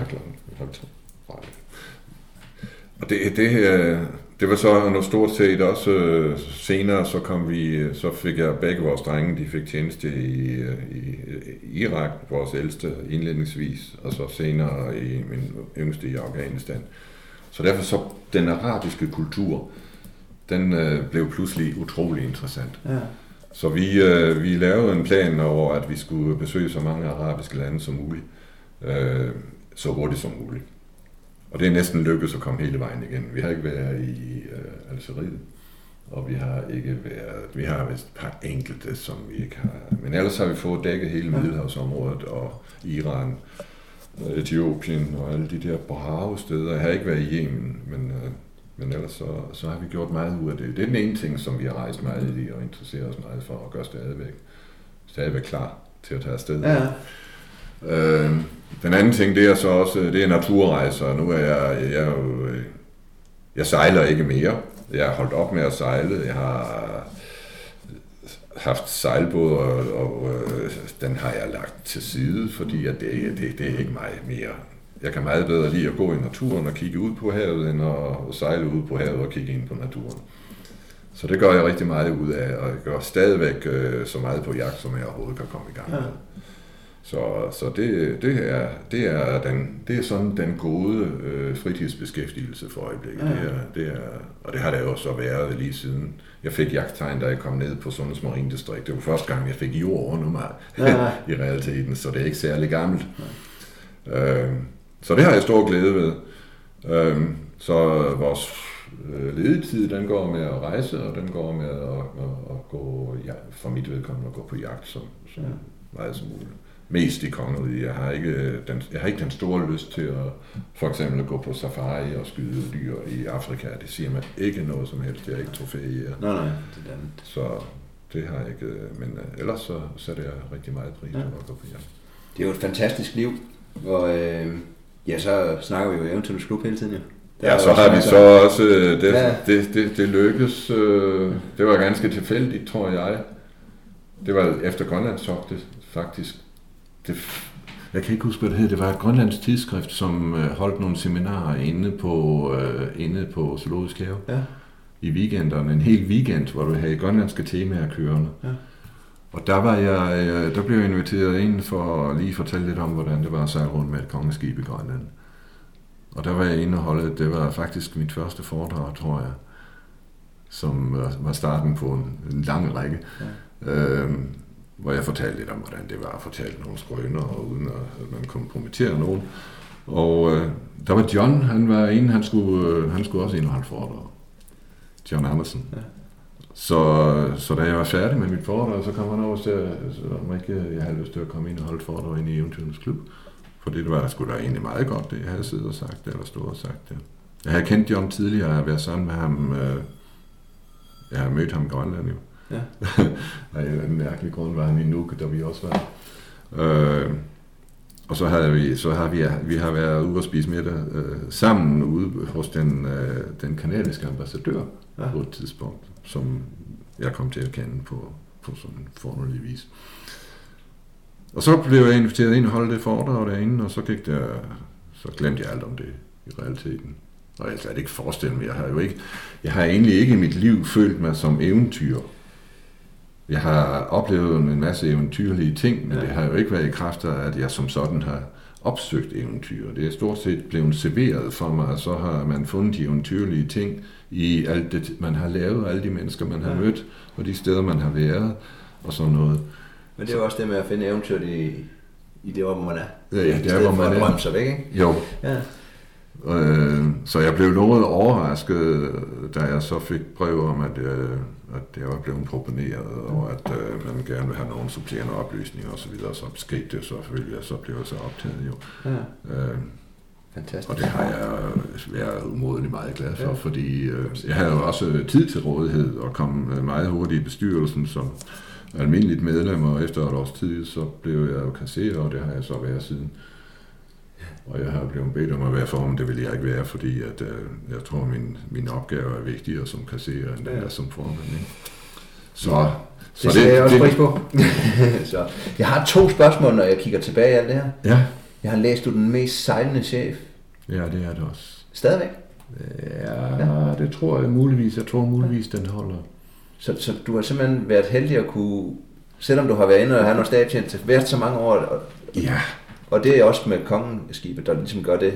Altså de sidste fire år med ja. kongeskibet, kan man sige, de giver jo det giver bonusen. Ikke? Ja. Ja. Fordi uh, de operative, jeg havde været, hvad havde jeg, otte år, otte år i Torpedobådsgaden ja. som chef. Og så havde jeg to år på Niels Jul, så havde jeg to år på, tre år på, ja. på Peter Skram, og så fire år på ja. kongeskibet. Det var også en god rekord, der er. Ja, ja, det er ikke så ringe. Når du nu fik den der øh, æresabel der, som er helt ung, er det mm. så en, det er din personlige sabel fra der, den har du gået med Ja, det er, den har jeg gået ja. med lige siden. Er det så stemplet på? Øh, ja, den har, en, den har en, øh, en plakette. Oprindeligt så, så, så blev den så blev det indgraveret oppe i uh, lige under sværdskæftet. Ja. Uh, der blev det så af kongen ja. 1965. Ja. Og så fandt man ud af, at det var, det, det kunne man jo overhovedet ikke se. Ja. Og så stod det Viggo Hansen bagpå. Ja. Øh, så man fandt ud af at lave en lille plakette, som øh, i, i, i messing eller sådan noget blankt metal, øh, gult metal, som passer med, med, med resten af, af sabelbeslagene. Øh, og, så bliver det, og der står så at kongen 1965. Og det er så bøjet rundt omkring øh, skæftet, så man kan se, at den ser anderledes, anderledes ud end en normal sabel. Ja. Og det var fordi man, fordi man på det tidspunkt, der var ingen, der kunne huske, den filen man skulle lave en æresabel. Det var så mange år siden. Det var mange år siden. Ja. Nå, så, det er jo meget sjovt noget. Så den har jeg stadigvæk, og den må ikke gå i, den må ikke gå i arv til min uh, søofficers søn, fordi at, uh, at det er en æresæbel. Den, den, den det er min, min personlige. Ja. Når jeg kan bruge den, uh, og han kan arve den og have den hængende på væggen, ja. han må ikke bære den. Han må ikke bære den. Så, så, så, så den er bedre. Ja, han må klare sig med. Super. Er der, er der noget, jeg har glemt at spørge dig om her til sidst? Nej, jeg synes, Nej, jeg, øh, når jeg sådan kigger tilbage på mit liv, så har det jo og er et, øh, det er fortsat ret spændende. Ja. Og jeg synes, vi har stadigvæk nogle spændende udfordringer, både her og, øh, og også i Eventyrenes Klub, jo, som er blevet en, en, en, en det fylder lidt i mit liv ja. øh, her, siden, øh, ja, siden jeg blev kasserer, har det jo været øh, mig, der har haft forbindelsen ud til vores medlemmer og sådan noget, og forsøgt at holde samling på økonomien og på byggeri og hus, og jeg ved ikke hvad. Så det er, det er jeg rigtig glad for. Hvad så nu her, når du rejser i dit liv? Når du aldrig rejser uden, uden din pip? Det ved jeg. jeg har altid min pip, ja. jeg har også altid en kniv med. Ja. Øhm, det har været lidt vanskeligt med kniv, men øh, hvis man øh, putter den ned i sin, sin kuffert, så kan man godt ja, få den, få den igen. Det er sådan, øh, i de senere år, der har jeg også sat pris på at have en proptrækker med, ja. men det er jo sådan, det er, det er sådan en anden problematik. Det kan man næsten også klare med en kniv. ja. nu, når, nu når du er derude og har mødt så mange mennesker, har du et lille skjult tricks, du altid benytter dig af, når du skal snakke med folk og rundt og ind? Og... Nej, jeg synes øh, generelt, så, øh, så skal man være, man skal være positiv og smilende. Ja øh, et smil og, øh, en, og, og rolig. Altså jeg tror, øh, hvis man er, har en øh, nogenlunde roligt gemyt, så har man, så har man nogle gratis gaver med sig. Ja. Øh, jeg tror muligvis også, at øh, jeg tror, at min stemme, den, er, den virker også beroligende på mange mennesker, har indtryk af. Øh, men det gør heller ikke noget, man forbereder sig på, hvad det er for nogle mennesker, man skal møde. Nej. Jeg har jo haft en hel masse ambassadører. Jeg har været ledsaget til, til ambassadørmodtagelser, ja. øh, som, som jo i og for sig øh, er meget op at køre.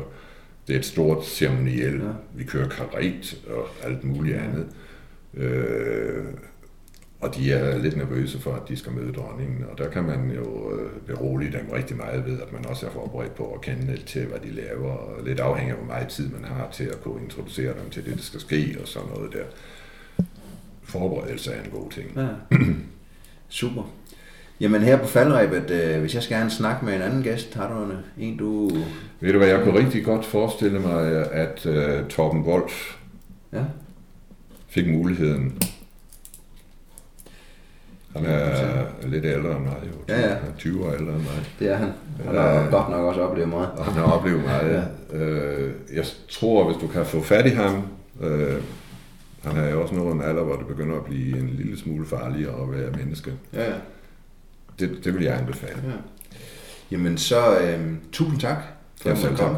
Og til jer, der lytter med derude, så håber jeg også, I var på noget af et eventyr her.